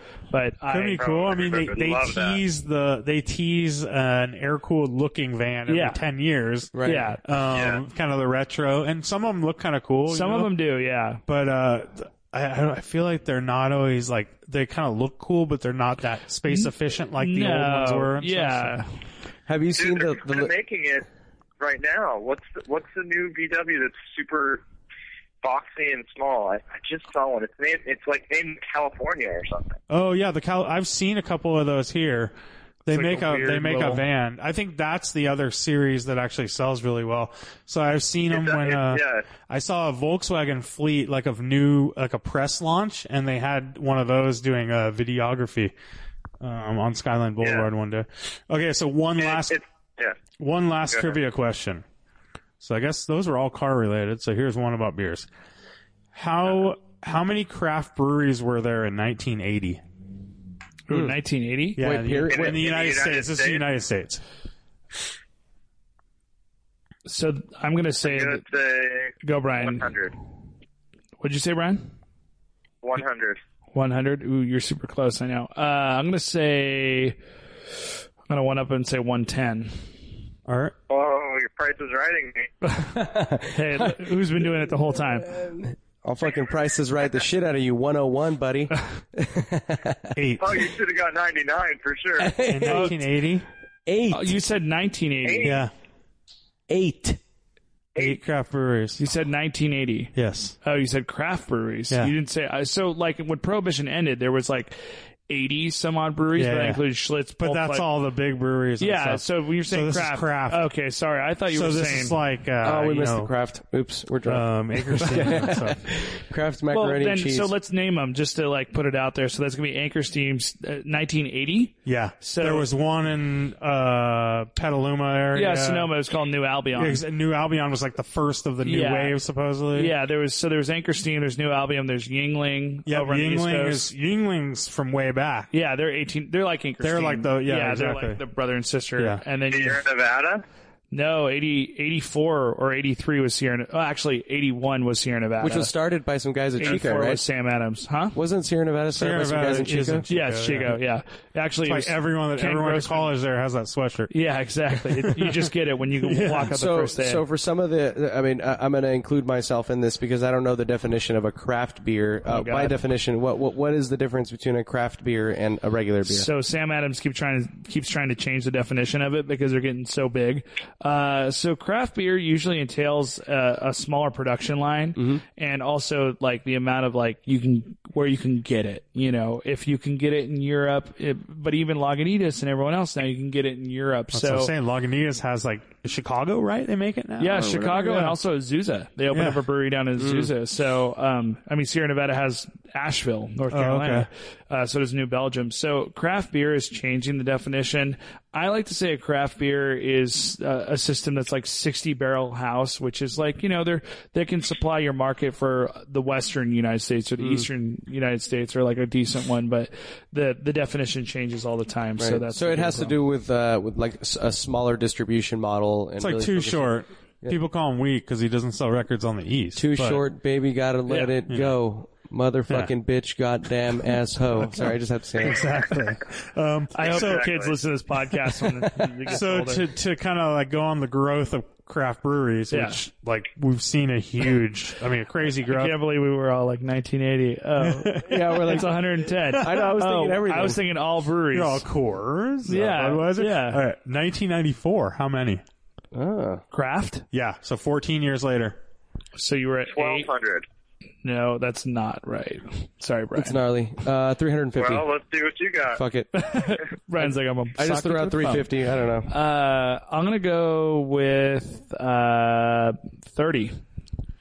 It was 537. Wow. 94? Explosion. Yeah. I would like to see what happened in '96 So- though, because there was that craft beer implosion after '96 because uh, Anheuser Busch sponsored a Dateline. Anyways, Oh, really? Wait, no, Okay. no, no, no, no. So there was an implosion because um, there was a lot of contract brewing, like Pete's Wicked Ale. Oh, you and then it blew up. Oh. Yeah, it, and what happened is Dateline NBC is owned a little bit by Anheuser, and they Hmm. did this article or Dateline, like we all used to watch, which was saying, "Is your craft beer really craft beer?" And so contract brewing is when you pay someone else to make your beer for Right. you. Yeah. Sam Adams, point in ca- or case in point. Uh, Pete's Wicked Ale was the same thing. The problem is Pete's Wicked Ale and Sam Adams were being made at places where Pabst or Sch- Schlitz or Hamm's was Uh-huh. made. So Dateline goes in and is like, "Oh, what are you making? Schlitz. Oh, what are you making over here?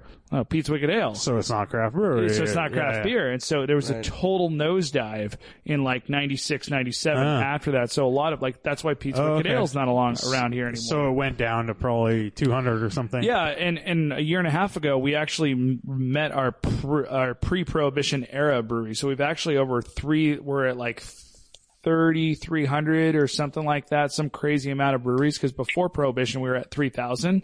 The model that we see now, where every little town has a brewery, Yeah. um, we're now back to that model. We can all think like Livermore has four breweries in it, and you're like, wow, Dude, it's so crazy. Yeah. Like everywhere you look Yeah. at San Diego and this whole area yeah, and whatever. every little town, it, from here, you know, to the East Coast, they, you know, Santa Cruz has been blowing up with breweries. Oh, it's All a of a sudden, total- there's there's tons of breweries, and there was like Darius, there all was the like- yeah, sours, yeah, exactly. yeah. Um, so here's one more. I this article was written in 2013. So what was the number in 2013? Well, if if that was a year and a half, said it almost. well, it was a year and a half ago, so it, it would be pre that, so it'd be like two thousand eight hundred. 2013 was a year and a half ago. That's three years ago. Yeah, Um, all this Chernobyl. This hot tub is really Um, hot. wait, wait. I, I, I got to go back to this though. But who brews the Pawtucket Patriot? So- um, no, dude. uh, Seth MacFarlane. Seth MacFarlane. Um, shit. uh, Yeah, this whole beer thing has got me tripping out because like the other day I, I was approached, you know, for the company I work for. It looks like you know that might want us to work, Work with with them, them. whatever, without going into details. Um, but it's like a Brazilian company that bought Anheuser Busch and like it's like this whole fucking thing. Basically, like there's one company that owns all the fucking companies in the world now or something. It's Like like, this, InBev? Yeah, it- Yeah. yeah, InBev. It's like insane. Yeah.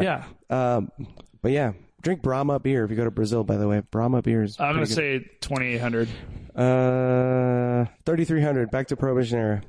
Brian, I already said 2,500. So they're saying like it was basically at the time it was kind of growing every day, but they were saying over 1500.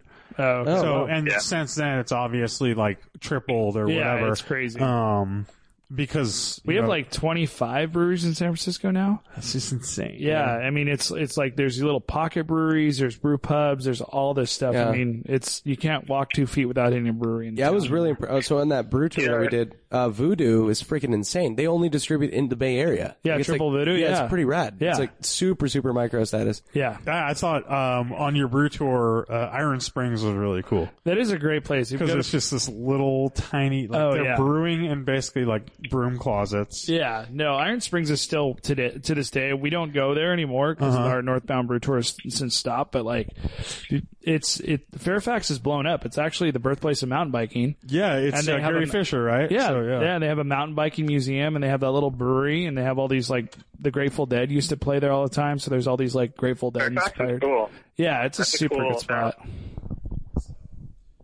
You know, uh, I think if our if driving while awesome wasn't so car and driving focused, we, we would start a brewery too. But I, they don't really mix. Hey, uh, Brewing so while awesome. I just wanted to announce this today. Uh, DWA Brew, Brew House starting. Uh, it's, I, I have in my broom closet right now in a jug.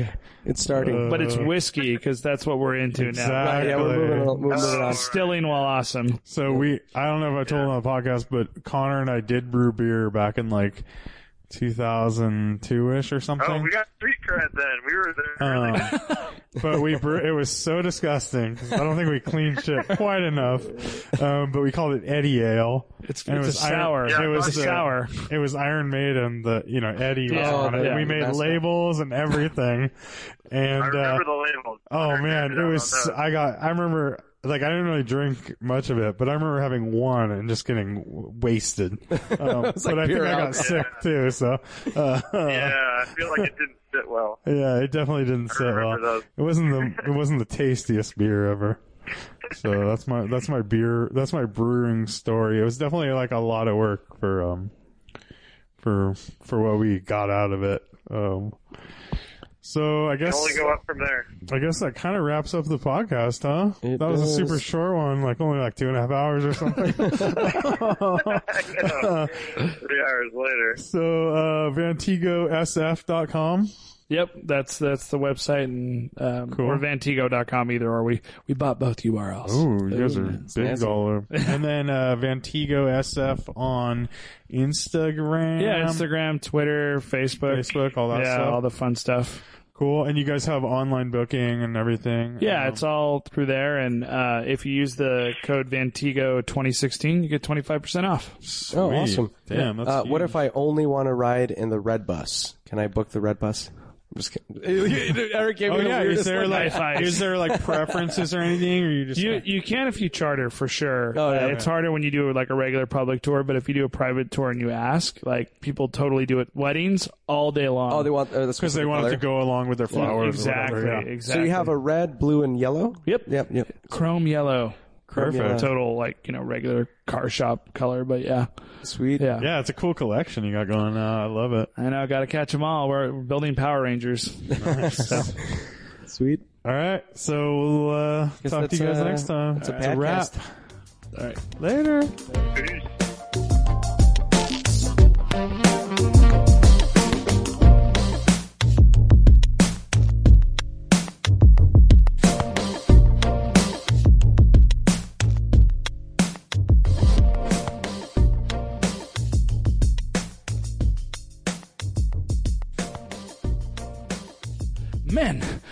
He's like, can you meet me at the Palace of Fine Arts? And I was like, well, okay, what's going on? Like, I was like super nervous because it's first day driving, first other employee other than Eddie. And he goes, man, you got a horny bus. It keeps on.